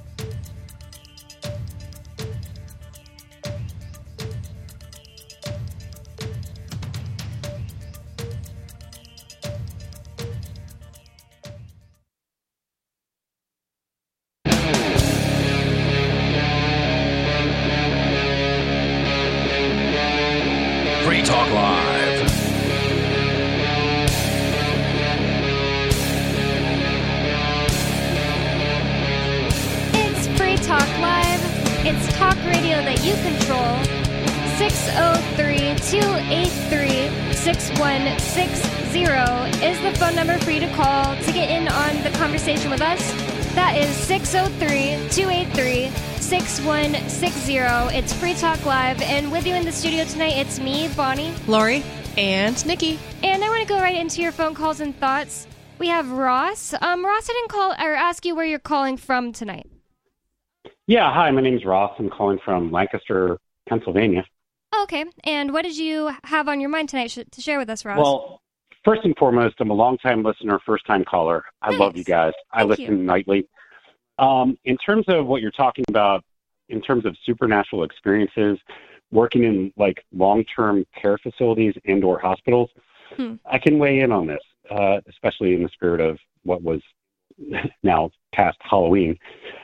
But um, yeah, I work in one of the uh, oldest, the site of the old, second oldest hospital in the United States. Um, wow, that's actually really yeah. cool. Yeah, uh, the original building still exists, and it was the almshouse of Lancaster County, and it was built in 1799. Oh, I want to look Wow. that up. What is it? How Yeah, what? How do you spell the almshouse? Yeah, Alms, A L M S. Hmm. It was the uh, the poorhouse, Okay. basically, for the entire county. And rumor has it, it was first and foremost built upon like a native burial ground, which is kind of creepy in and of itself. But then over the years, it became also a potter's field. Like nameless people, the the crazies and whatnot, would be entered into there, and when they died, they would just kind of like put them in uh, unmarked graves. Yeah. So what happened was in 1968, they decided to modernize the facility, and they built a much larger building, which is like eight stories high, Wow. um, adjacent to the existing structure, which still stands and it's in beautiful shape. Uh, so, recent events, they started doing some renovations on the eighth floor, which would be the apex of the building. That's huge. And Eight floors. I'm a nurse. I've been a nurse for 16 years, and there are some creepy energies, like you know, vibing around the place. The county morgue is in the basement, what used Mhm. to be the county morgue. So, like, the coroner's office used to be down there as well. So this place is like full of weird energy. Yeah. So what they're reporting on the eighth floor of this building, some of my fellow nurses have come down from night shift and questioned other night shift nurses, and they're like, "Uh, yeah, you got stories." So there's this male entity that's been like creeping around the eighth floor since the renovation started, and we have alert and oriented residents reporting seeing this guy Mm-hmm. always at night, always in the dark room. And the one guy was just like leaning over to put his prosthesis on to get himself to the bathroom. Hmm. All of a sudden, this male figure appears out of nowhere, kind of shadowy, and it's just like bad idea. Literally put his hands on the patient's shoulder and kind of pushed way. him back into bed and said, "Ring for help." Whoa. What? He touched him? Because normally Yeah, you don't he's the- hear the about guy- like guy- entities touching. He People. said there was actual physical contact. Wow. He was Wow. like, "Okay, so this gets creepier." Oh, that's then dark. there was this woman.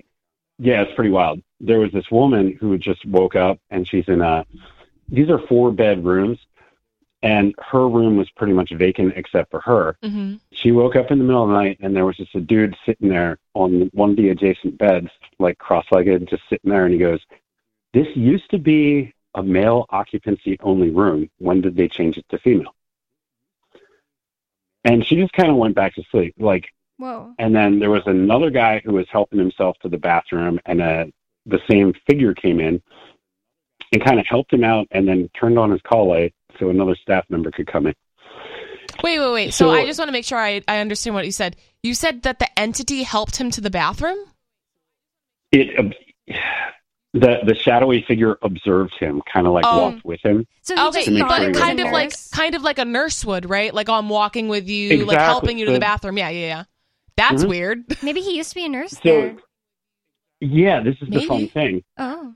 because the creepy part of it, it this has been going on for weeks. The, these stories keep happening, and the one uh, night shift nurse had all these interesting complaints from these three residents that were working up there, all of whom are alert and oriented, and they all described the same uh, experience. Mm-hmm. And um, they they asked her like, who who was the guy like on staff that night? And she looked at the staffing roster. There were no male staff on Hmm. duty that night. Wow. I bet he used to Kinda wild. nurse. Yeah, that's really weird. I mean, it could be anything, right? But you usually don't hear about entities like making physical contact with Usually people, they're and like that's bad, why like they it's scratch people. That was they the do. wild thing. Yeah. doesn't Yeah, it's just like they all described these similar things. Like it was a guy, and he was like probably neither young nor old. It, it's just interesting. Yeah.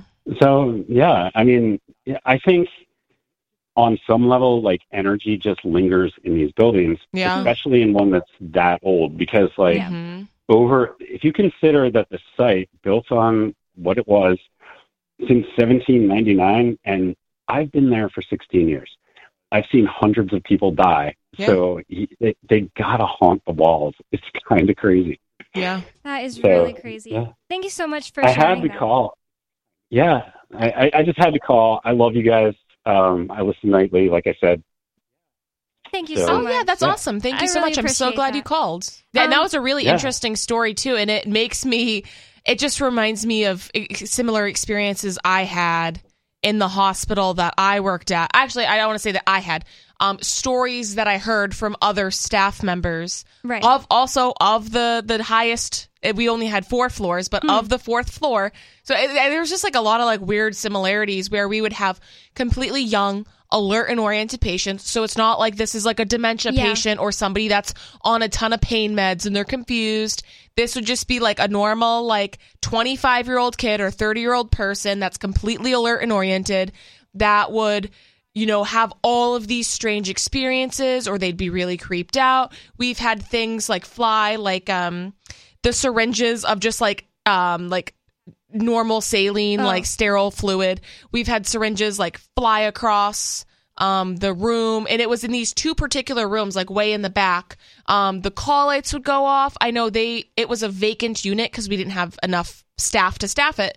And i was a, a cna at the time so the nurses sent me up to the fourth floor to get like telemeters and like um like pa- like just just whatever like stuff for the patients so essentially like i went up with my little cart and i was gonna fill up like jack all the supplies from up there.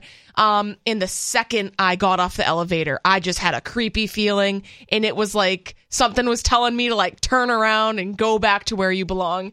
But i'm like i can't come back empty handed so like i gotta go you know get my supplies. So i go all the way down to get my supplies um and it was just real creepy but other nurses had told me experiences that they had where bed alarms would go off um, chair alarms would go off like all sorts of stuff. And if you don't know how those work you need to apply pressure to it and then lift up. And that's how the alarms work. Either that or maybe some sort of like uh, electrical malfunction.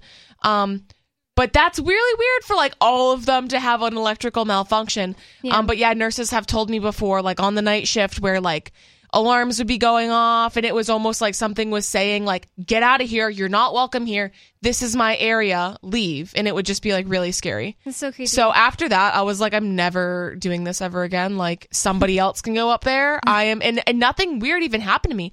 Nothing flew. Like it wasn't. It was just like this overwhelmingly negative, scary sensation of like I'm not welcome here, and like It's weird because like people um used to describe that, and I wouldn't really know what they meant by like, oh, you know that feeling of being of like watched or yeah, like feeling of to dread. Yeah, and dread.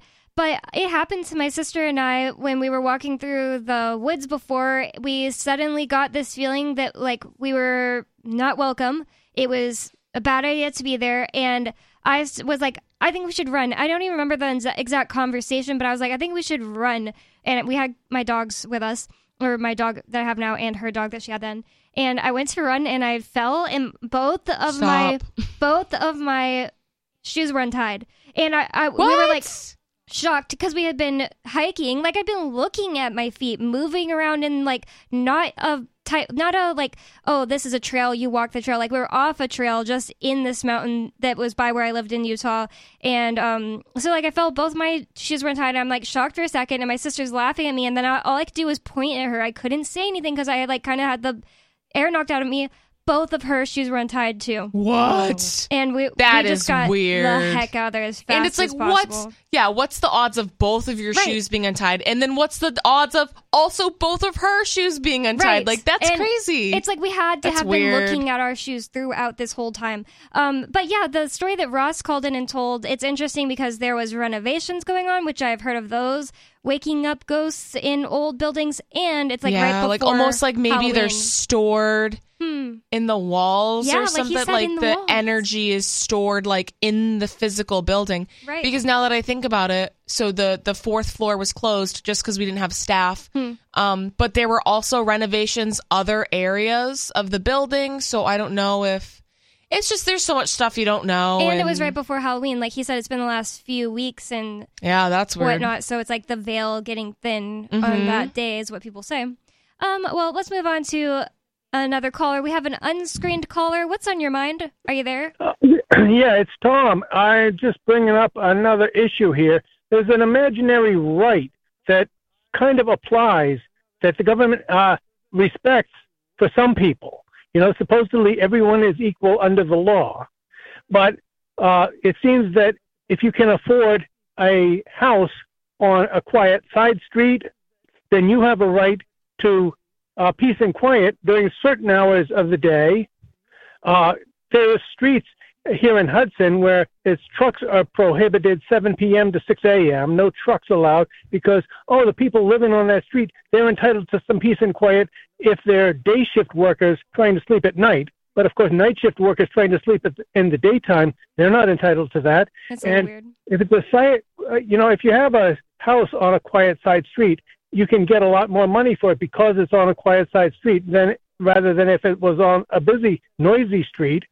But it's not only ex- expected that you're going to have less noise, but the government will uh, deploy gun-toting goons in bulletproof vests to prevent somebody from opening a factory at the dead end of that dead end street because oh my gosh people would be uh, driving up and down a public street like there's something terrible you never catch the neighbors doing that now would you but uh, they protect this right to peace and quiet for rich people but then people who can't afford a, a house on a quiet side street uh, uh, then it's okay to uh, shall we say, attack them with a lot of noise.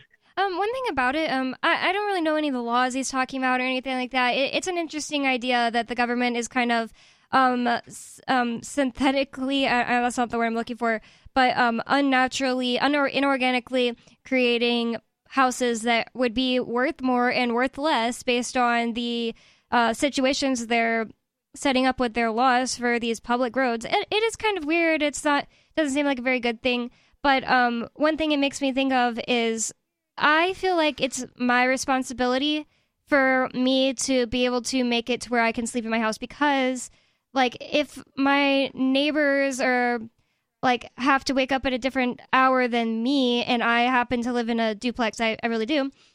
Um, so I, I live in a duplex if my neighbors are up at a different time than me and I'm sleeping later into the afternoon or something like that because I always work late. I don't feel like I should be able to make them be quiet. What I do is I listen to a fan noise and nothing can wake me up. Nothing can wake me up when I have the fan noise just playing on my phone from YouTube right next to my head. I mean, it's free and it blocks all noise. Like I, I don't know what kind of noise would have to be. It would have to be like a air, helicopter like floating above my house or something to actually wake me up from this fan noise. So there are lots of laws though that are um not really laws for people if they have enough money. Right. You know, yeah. Anything yeah, punishable exactly. by a fine. Yeah. Yep. Is legal for a certain amount. Right. That's so true. Well, um, I don't really know the law he's talking about, and he kind of rambles. So, David in New Mexico, what's on your mind, David? La Llorona.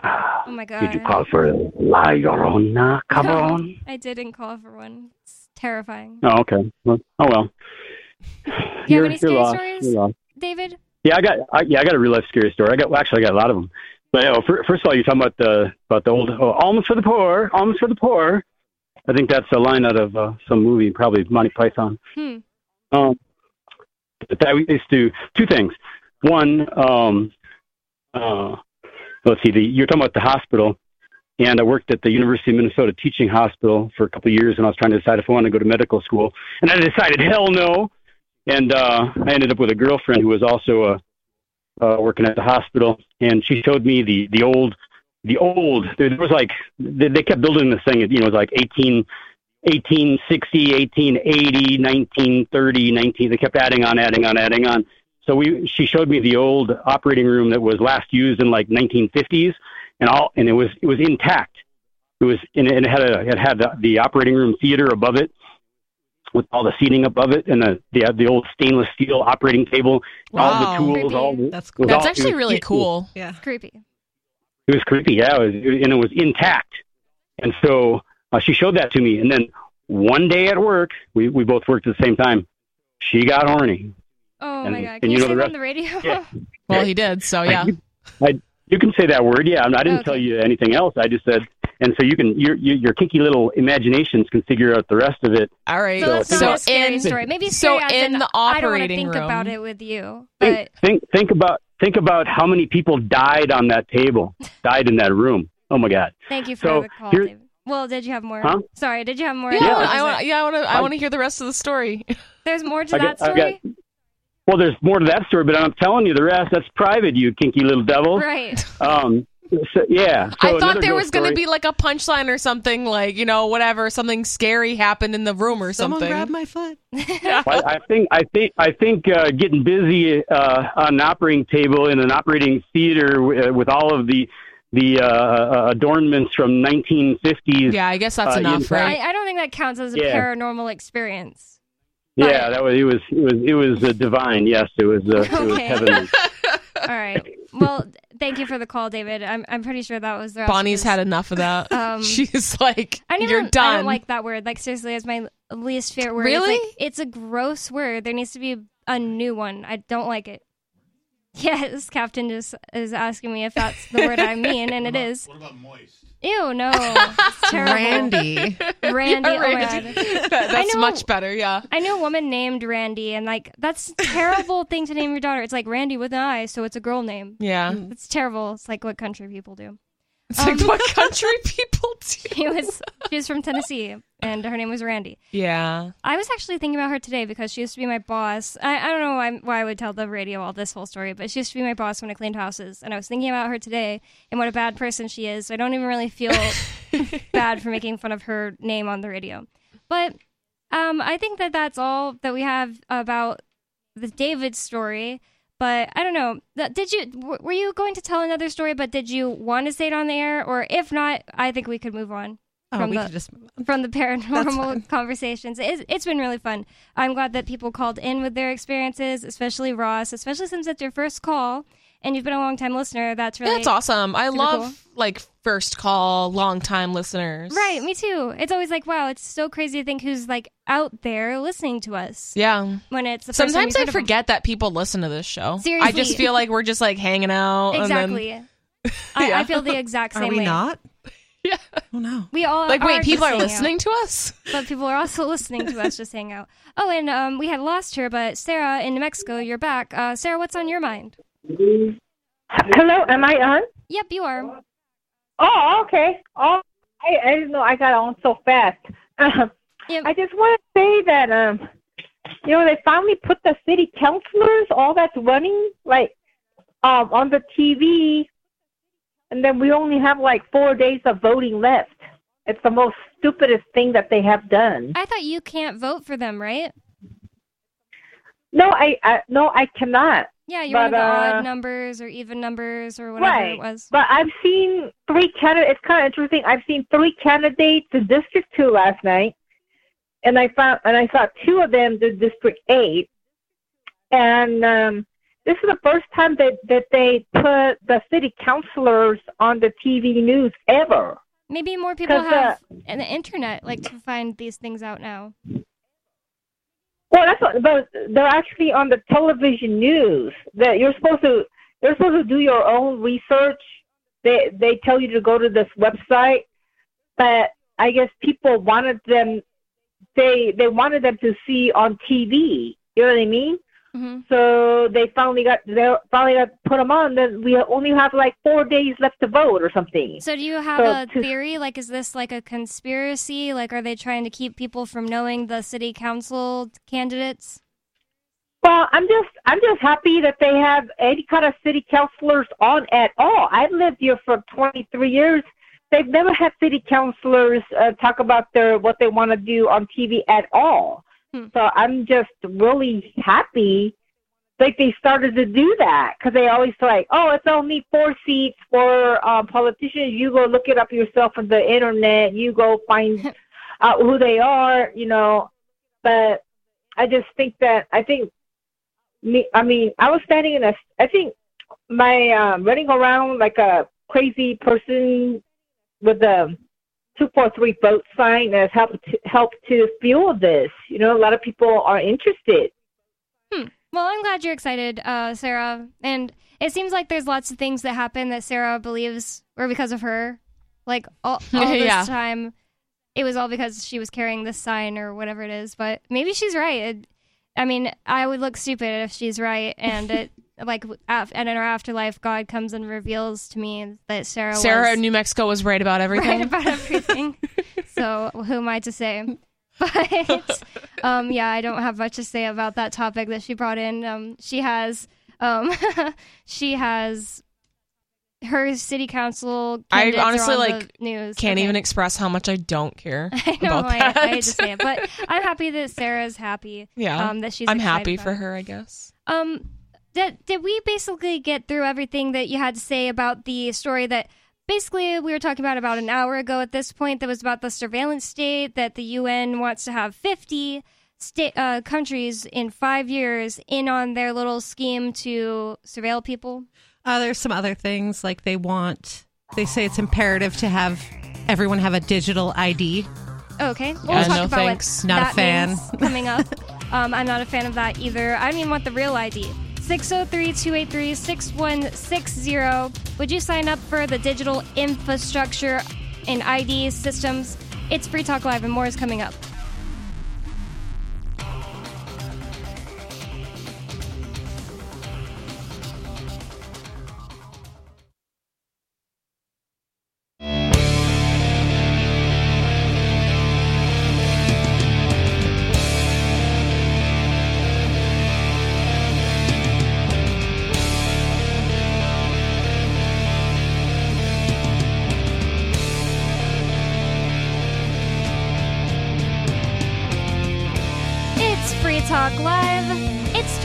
That you control. 603 283 6160 is the phone number to get in on this last segment with us.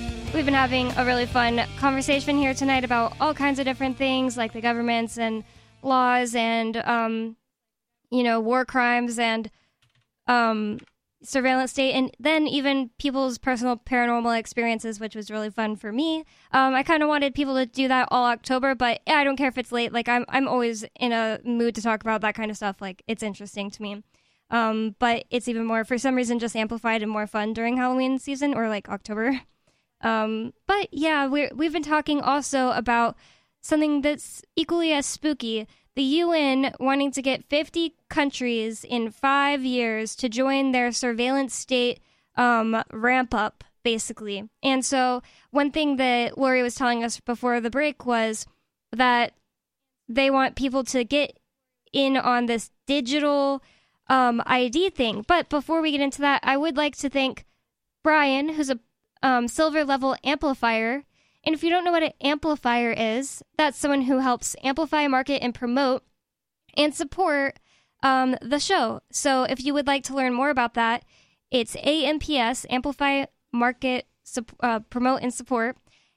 amps.freetalklive.com is where you can go to find out more. That's amps.freetalklive.com. And thank you so much to Brian, um, who's a silver level amplifier. That means that he gives $5 a month, and you get some different perks um, for becoming an amplifier, and you can learn more about that at amps.freetalklive.com.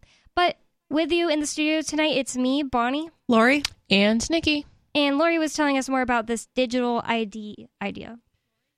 Uh, again, this is sociable.co. So they go on to say the 50 and 5 campaign is a collaboration between the Bill and Melinda Gates Foundation, the United Nations Development Program, the Digital Public Goods Alliance, and Co-Develop. Co-Develop was founded by the Rockefeller Foundation, Hmm. the Bill and Melinda Gates Foundation, Nilekani Philanthropies, and the Omidyar Network. I only know the first two. Me too. Um, the Digital Public Goods Alliance lists both the Gates and Rockefeller Foundations in its roadmap showcasing activities that advance digital public goods along with other organizations and several governments. People centered smart cities need accessible, secure, and fail, fair digital public infrastructure that powers digital services and ensures everyone has equal opportunity to fully participate in civic life. That is sorry. That that is bad woke language when they're just trying to make you feel like we're on the side of people. It's That's right. people centered. Like it's it's gotten to a point where they have to try to convince us that they like people. they're definitely lizard people. Um, that's from the United Nations Building and Securing Digital Public Infrastructure Playbook from June 2022. Uh, the United Nations Playbook on Digital Public Infrastructure says that digital ID is foundational to DPI, stating broadly there are three major types of protocols that facilitate digital public infrastructure, digital identity, digital payments, and data exchange. These three protocols are typically required for most digital service transactions, such as permitting, issuing licenses, or providing records that often require validating a user's identity, enabling exchange of data across agencies and users, and finally authorizing payments online. By prioritizing these three protocols, the UN says that local governments can set the stage for successful development of an entire ecosystem of digital services in alignment with their community's unique needs.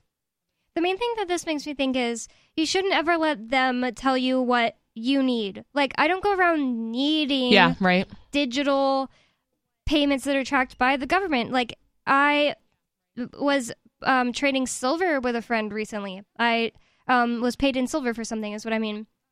I, I don't need the government to know about that. I I mean I guess I just told them because the FBI listens to the show, but it, it wasn't But right, like it doesn't need to be reported, right? Right. You know what I mean? and and it's not like it needed to be digital. It's I don't think that most people would agree that we quote unquote need to get rid of cash. Like oh well, there's credit cards now.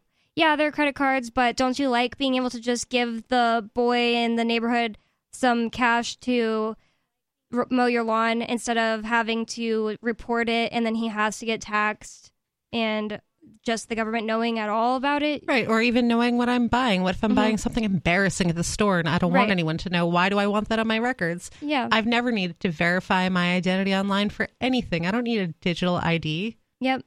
And and it's like w- when you don't grow up with people who really think much about this, uh, the surveillance state getting worse and worse. I didn't grow up with my parents being like Chris Waid, who is a former host on the show. Um, and a friend of ours, he's all about privacy. He sells VPNs for a living. And um, he I kind of asked him one time early on in the show when I was first doing the show and I was on an episode with him and Captain. I asked him, why is it that you don't want the government to know, like, why wouldn't you want them to know your like what you're buying, like just just what? I didn't grow up thinking like this, so I asked such a simple question like that, and he said, well, for example, the government can use, um, like if there was a murder in the like neighborhood you're in, they can like pull up Home Depot receipts and find people that have bought hammers that day and literally will arrest people without due process for things like buying something similar to what somebody might have been killed with like in the uh, surrounding area of what they're Yeah. in in that day. I well, was like, they've I've done, never heard um, of that. yeah, like you wouldn't think about that, right? But that's real. Um, or there was one murder where they were looking for a suspect for something. Um, so they used like Apple, like iPhone tracking, Mm-hmm. or what, maybe all phone tracking. I don't know. Um, but they used that to see who was in the area Right. of said crime. Well, even data is the thing that you're using to pay all these free online services. Right. So why, if it's profitable for somebody, should I be forced by the government to give it to them for free? Yeah. I'm not a commodity of the government. I'm a Mm. human being. Right. Like your information is what they want. That's why Yeah. they do free games. Right. Or weird little things like one thing I've heard is data mining that is so weird. Um I I I've like lost what I was about to say because I said data when I usually say data, but um I've heard that this is data mining. Whenever you, you see on Facebook a post that'll be like what was your childhood what was your mom's maiden name and everybody's commenting it What's your social security Yeah, number? right. Yeah. Yeah. Find out what Pokemon you are. Yeah, exactly. Yeah, and those really crazy. are apparently um, data mining things sometimes. Yeah, it is. I'm Mhm. sure it is. Um, It's weird. The- People so just give their data away for free. Right. They, and they voluntarily pay to give it away, like in 23andMe. And yeah, insurance companies are now buying that so data. I actually this morning I had a patient come up to me because I, I think she was watching the news.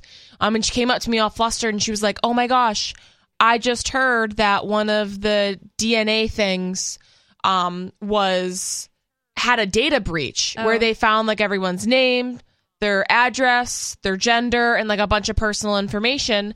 And she was really worried. She was like, I just got that done. Me and my daughters got that done because I have some sort of heart defect thing. Hmm. So they were getting it done to see if they had the genetic trait for it or whatever, if they had, um, you know, the genes for it. And so she was all freaked out. And she was like, I didn't even know this was possible. Like, and it's just unfortunate. She was like, you know, we were just trying to do a good thing to see if they were going to get what I have or pass it on to their children. And now, like, all of our personal, like, she was really freaked out about it. And I'm like, I don't blame you. Like, just this random hacker knowing your name and your Yeah. address enough, never mind, like, all of your personal health information and all this other stuff. You know what I mean? it's just a weird thing to me that people do all this testing to find out. Like my sister used to be obsessed and was telling me before you get married, you need to take this test that'll tell you like what things our parents are have passed down to us so that way you don't marry somebody who has the same ones and then you and your kid might end up uh giving your kids that I was like I wouldn't marry someone based on like how pure our kids genes were going to be. Yeah. I would marry them based It on weird. loving And them. But people do that. I think, um, but I think that so many people like blame their bad health on bad genetics. Um, and once you start studying epigenetics Right. and like realizing, like, no, there are things you can do to turn these genes on or off. Like, this isn't a death sentence just because your dad had diabetes doesn't mean, like, yeah, you might be tr- predisposed More likely for that. right. But how about you stop eating sugar and carbs and like then you won't get those things. So like there's always things people can do to like better th- like I mean there's things you can do literally while you're pregnant to better your child's chances to be healthy when they're born. Um and then like all of these things you can do when they're a very young child to like help them be healthier.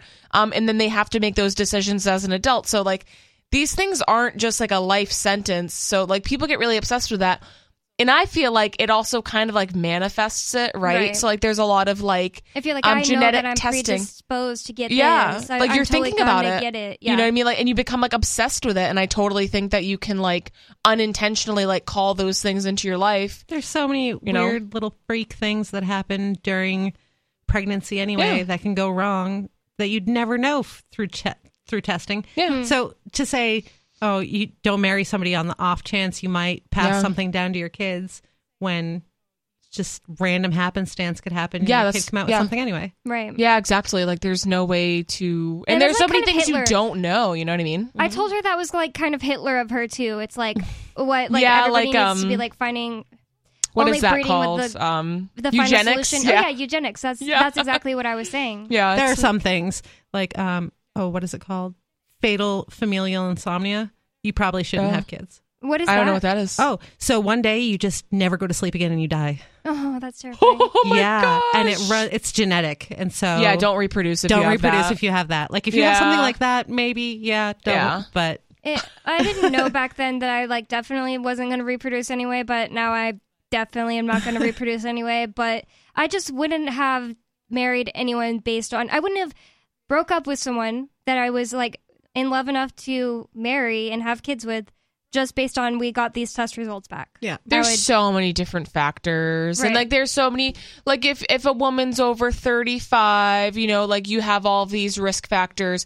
And then also like if a man like if your partner if the male you know part of the whatever reproduction Yeah. if they are older like there's also certain things. But like there's also the possibility that none of that stuff could happen Right. and you could have a perfectly healthy normal baby. Actually- and then like two like teenagers could have a baby and their kid could have a bunch of birth defects. So it's like there's really no there's there's so many unknowns. It's like you Right. can't really control that stuff. And it's like i think when we try to play god and like try to control things a little too much things go awry. And It- then there's kinda- all the garbage DNA they say people have. Oh yeah, All you this- don't need it anymore. Yeah, it doesn't do anything. Like, Yeah, I'm sure sure. it's just there for no reason Yeah. at all. I don't believe that at all. And it's like majority of your DNA information is quote garbage DNA, and I Mm-hmm. think that has a lot to do with the epigenetic um, stuff that Nikki's talking about. Is like you can turn on things Yeah. that you didn't know were even there, and um, maybe there was things that we used to be able to access that we can't access anymore. Basically, turning the whole conversation back to what we were talking about earlier.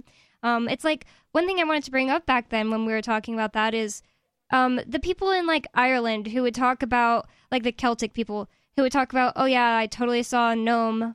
And maybe not a gnome, like that's not what they would have called it. But Fae. so many of them would talk about there's historical accounts of so many people from like that area and also other areas, but that area was like huge. Just like it was everyday normal life. Yeah, like I was walking down the street and I saw XYZ fairy type thing why would they all be crazy? Why would they all be lying? You know, why would they all? I, I think that people just used to be able to perceive things that we can't now that are probably like something. It's kind of crazy nature. to like write off thousands of people as just being crazy. You know what I mean? Like Right. it's Or like they were- no, oh, it's you're just time. confused. You every single one of you was mistaken. Right. It's like oh, okay, sure. I think times have just changed, and we just, you know, we don't have the ability to see those things anymore. Use our junk DNA for what it was um, used for. Do different things with our bodies. Where, like, I don't know, maybe it's true that there used to be a lot fewer cases of things like cancer and autoimmune diseases because of the fact that people were more in tune with their bodies, and you know, or because there wrong, wasn't so much like toxins and pollutants. You know what I mean? It's like they were trying to kill I you. think Forever chemicals and Well, everything. And that's the thing too. It's like, yeah, we didn't have all these diseases because now it's like everything's plastic, all the pesticides. I mean, you literally can't run away from this stuff. It's in your Companies clothes. just dumping chemicals into the water. Yeah, it's like, you know, the water supply, the air, like everything is contaminated. And I was, you know, having discussion with a with a midwife about this where we were talking about EMFs and like, you know, tr- how like coaching pregnant women on like don't use your laptop with it on your belly and like just simple things you can do to like reduce your baby's exposure to EMFs and stuff like that.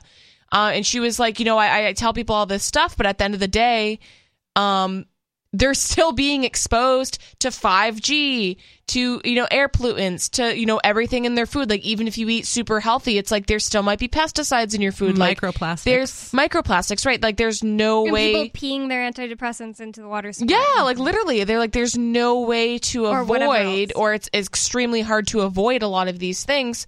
So it's like, yeah, you can do your best, but still. Um, and I think that the conversation stemmed from we were talking about the necessity of ultrasounds, and I'm like, well, you know. Previously, like people didn't use ultrasounds. Like, is that really necessary? And she was like, "Well, I mean, uh, like obviously it's a personal decision, but there's a lot of birth defect. Like, there's a lot of stuff that didn't we get 'em. weren't exposed to. So, like, you know, it can sometimes be nice to have a fetal anatomy scan just to make sure, yeah, baby's organs are on the inside and, Yeah. and whatnot. But Yeah. And that is like definitely a personal choice because like I totally understand the the side of not wanting to subject your kids to whatever rays they get with and I also totally understand I might not want to carry the baby to term if its organs are on the outside like you said or whatever. well, and so- there's certain things that, like in the home birth setting, like that isn't compatible for life in the home birth setting. Yeah. You need to birth in the hospital. Right. But also, like, you know, you kind of need to make terms for that because my stance was at the time I was very anti ultrasound and I'm mm-hmm. like, I, I think it's bad. Like, these are my reasons. So I was kind of, I wanted to reach out to somebody because I'm like, can you, like, what is your, your point of this? Because I see you're ordering ultrasounds. Like, what do you feel about this? And that was her thing. Like, I think the the pros outweigh the cons if you're using the technology responsibly but also like the majority of babies are born perfectly healthy and fine And the other thing is, there are people that go and get their babies like a million ultrasounds because they're so excited to see them. Like, I have a friend, she's a really sweet girl. uh, She's not stupid or anything like that, but she has had three babies, and um, one was twins, or two were twins. So she's been pregnant twice, is what I'm trying to say. And nothing's wrong with the kids or anything, but she would go to these like 24 7 clinics where you can just go get ultrasounds over and over again. Mhm, The Because 3D ultrasounds and Mhm. Yes. like yeah all that. that stuff She's and it really excited. should be and, and that's a, it's nice that people are excited and i think they're just misinformed like the people don't know about this stuff like what you're exposing your child to you Mhm. know what i mean or even like the early ultrasounds like you know Probably i mean way worse. yeah it's just oh, you like mean early in pregnancy? yeah So that probably is worse too. I thought you meant like when they first invented ultrasounds. Oh, they were using worse. X-rays. Yeah. Well, that's the thing. Like you have to think about it. So, like that's the other thing with ultrasounds, right? So previously we were using X-rays. Now, if you're a nurse and you're pregnant, you're not even allowed in the X-ray room. Yeah, So yeah. like you can't even be exposed to that. Like it's really serious because we know the negative uh, interactions of that technology. Ultrasounds, it's like okay, well this is a new ish technology. Yes, it's been studied. Yes, we know it's relatively safe. But what happens in 10 years when they come out with all of these negative things that are happening because of the ultrasounds or maybe because of the other things that doctors are prescribing for women during pregnancy? And it's like, so to call someone negligent for opting out of these things, it's like you don't really know what that's doing to you or your baby. So Right. It, it absolutely is a personal decision, and I don't think people should be shamed because they don't want to do all of the testing that your doctor is like shaming you into. Yeah. Even It's okay, you don't need it. even vets will shame you into things that they want you to do with your dogs. Yeah, it's how they make money. Yeah, my I don't really want to talk about the whole thing, but my vet is doing it to me right now. But after I put my foot down about it once, like she drops it, and that just makes it so clear to me that she's just trying to get money. And as soon as she realizes it's not going to be easy, like she just thought like, oh, she's young and she'll do whatever. Yeah. At one point, I literally was like.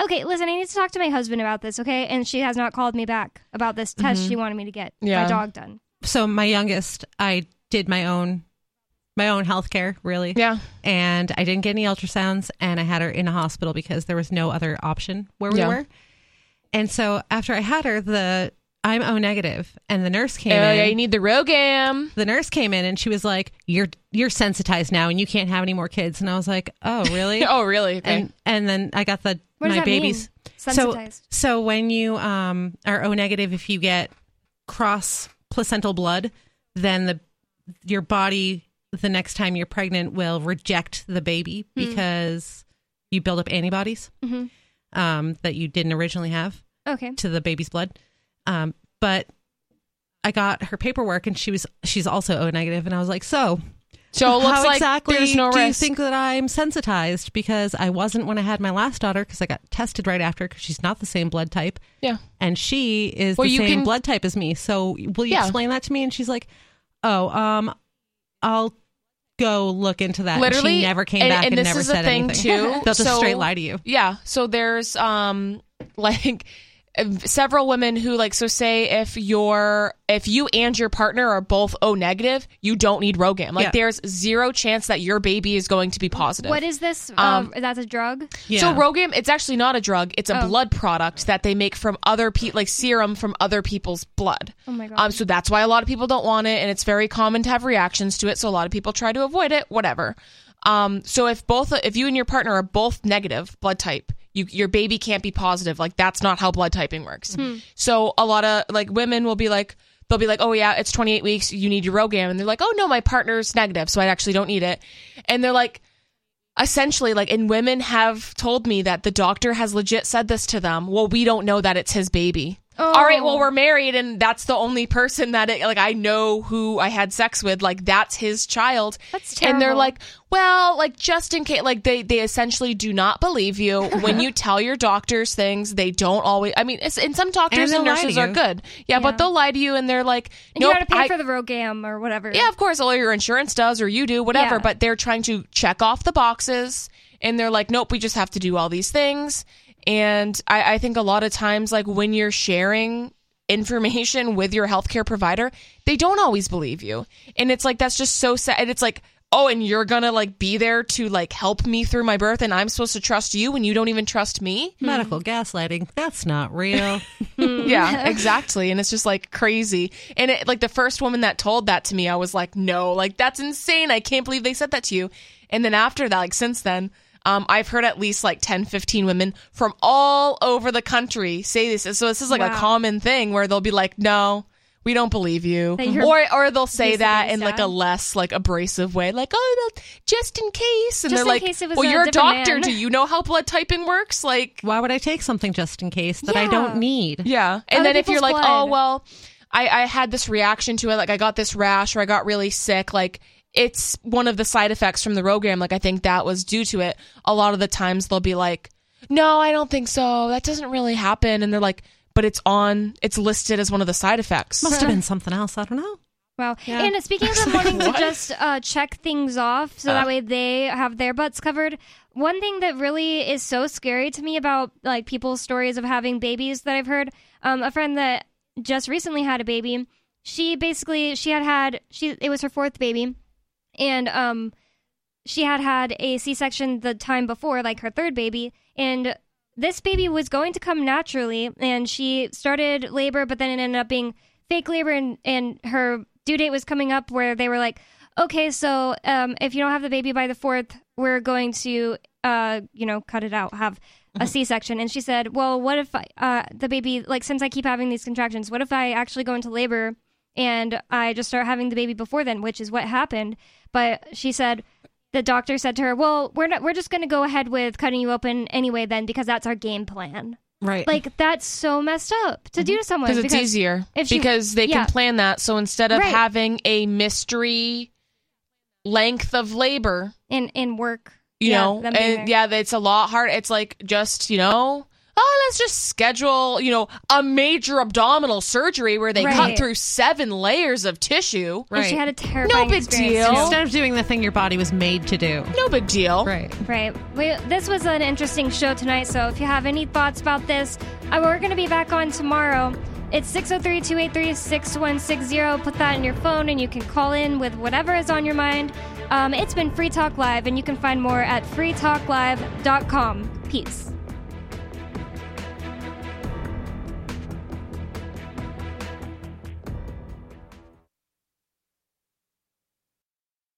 If you want to move to the free state and you're looking for some real estate, well, I know a guy who's really great.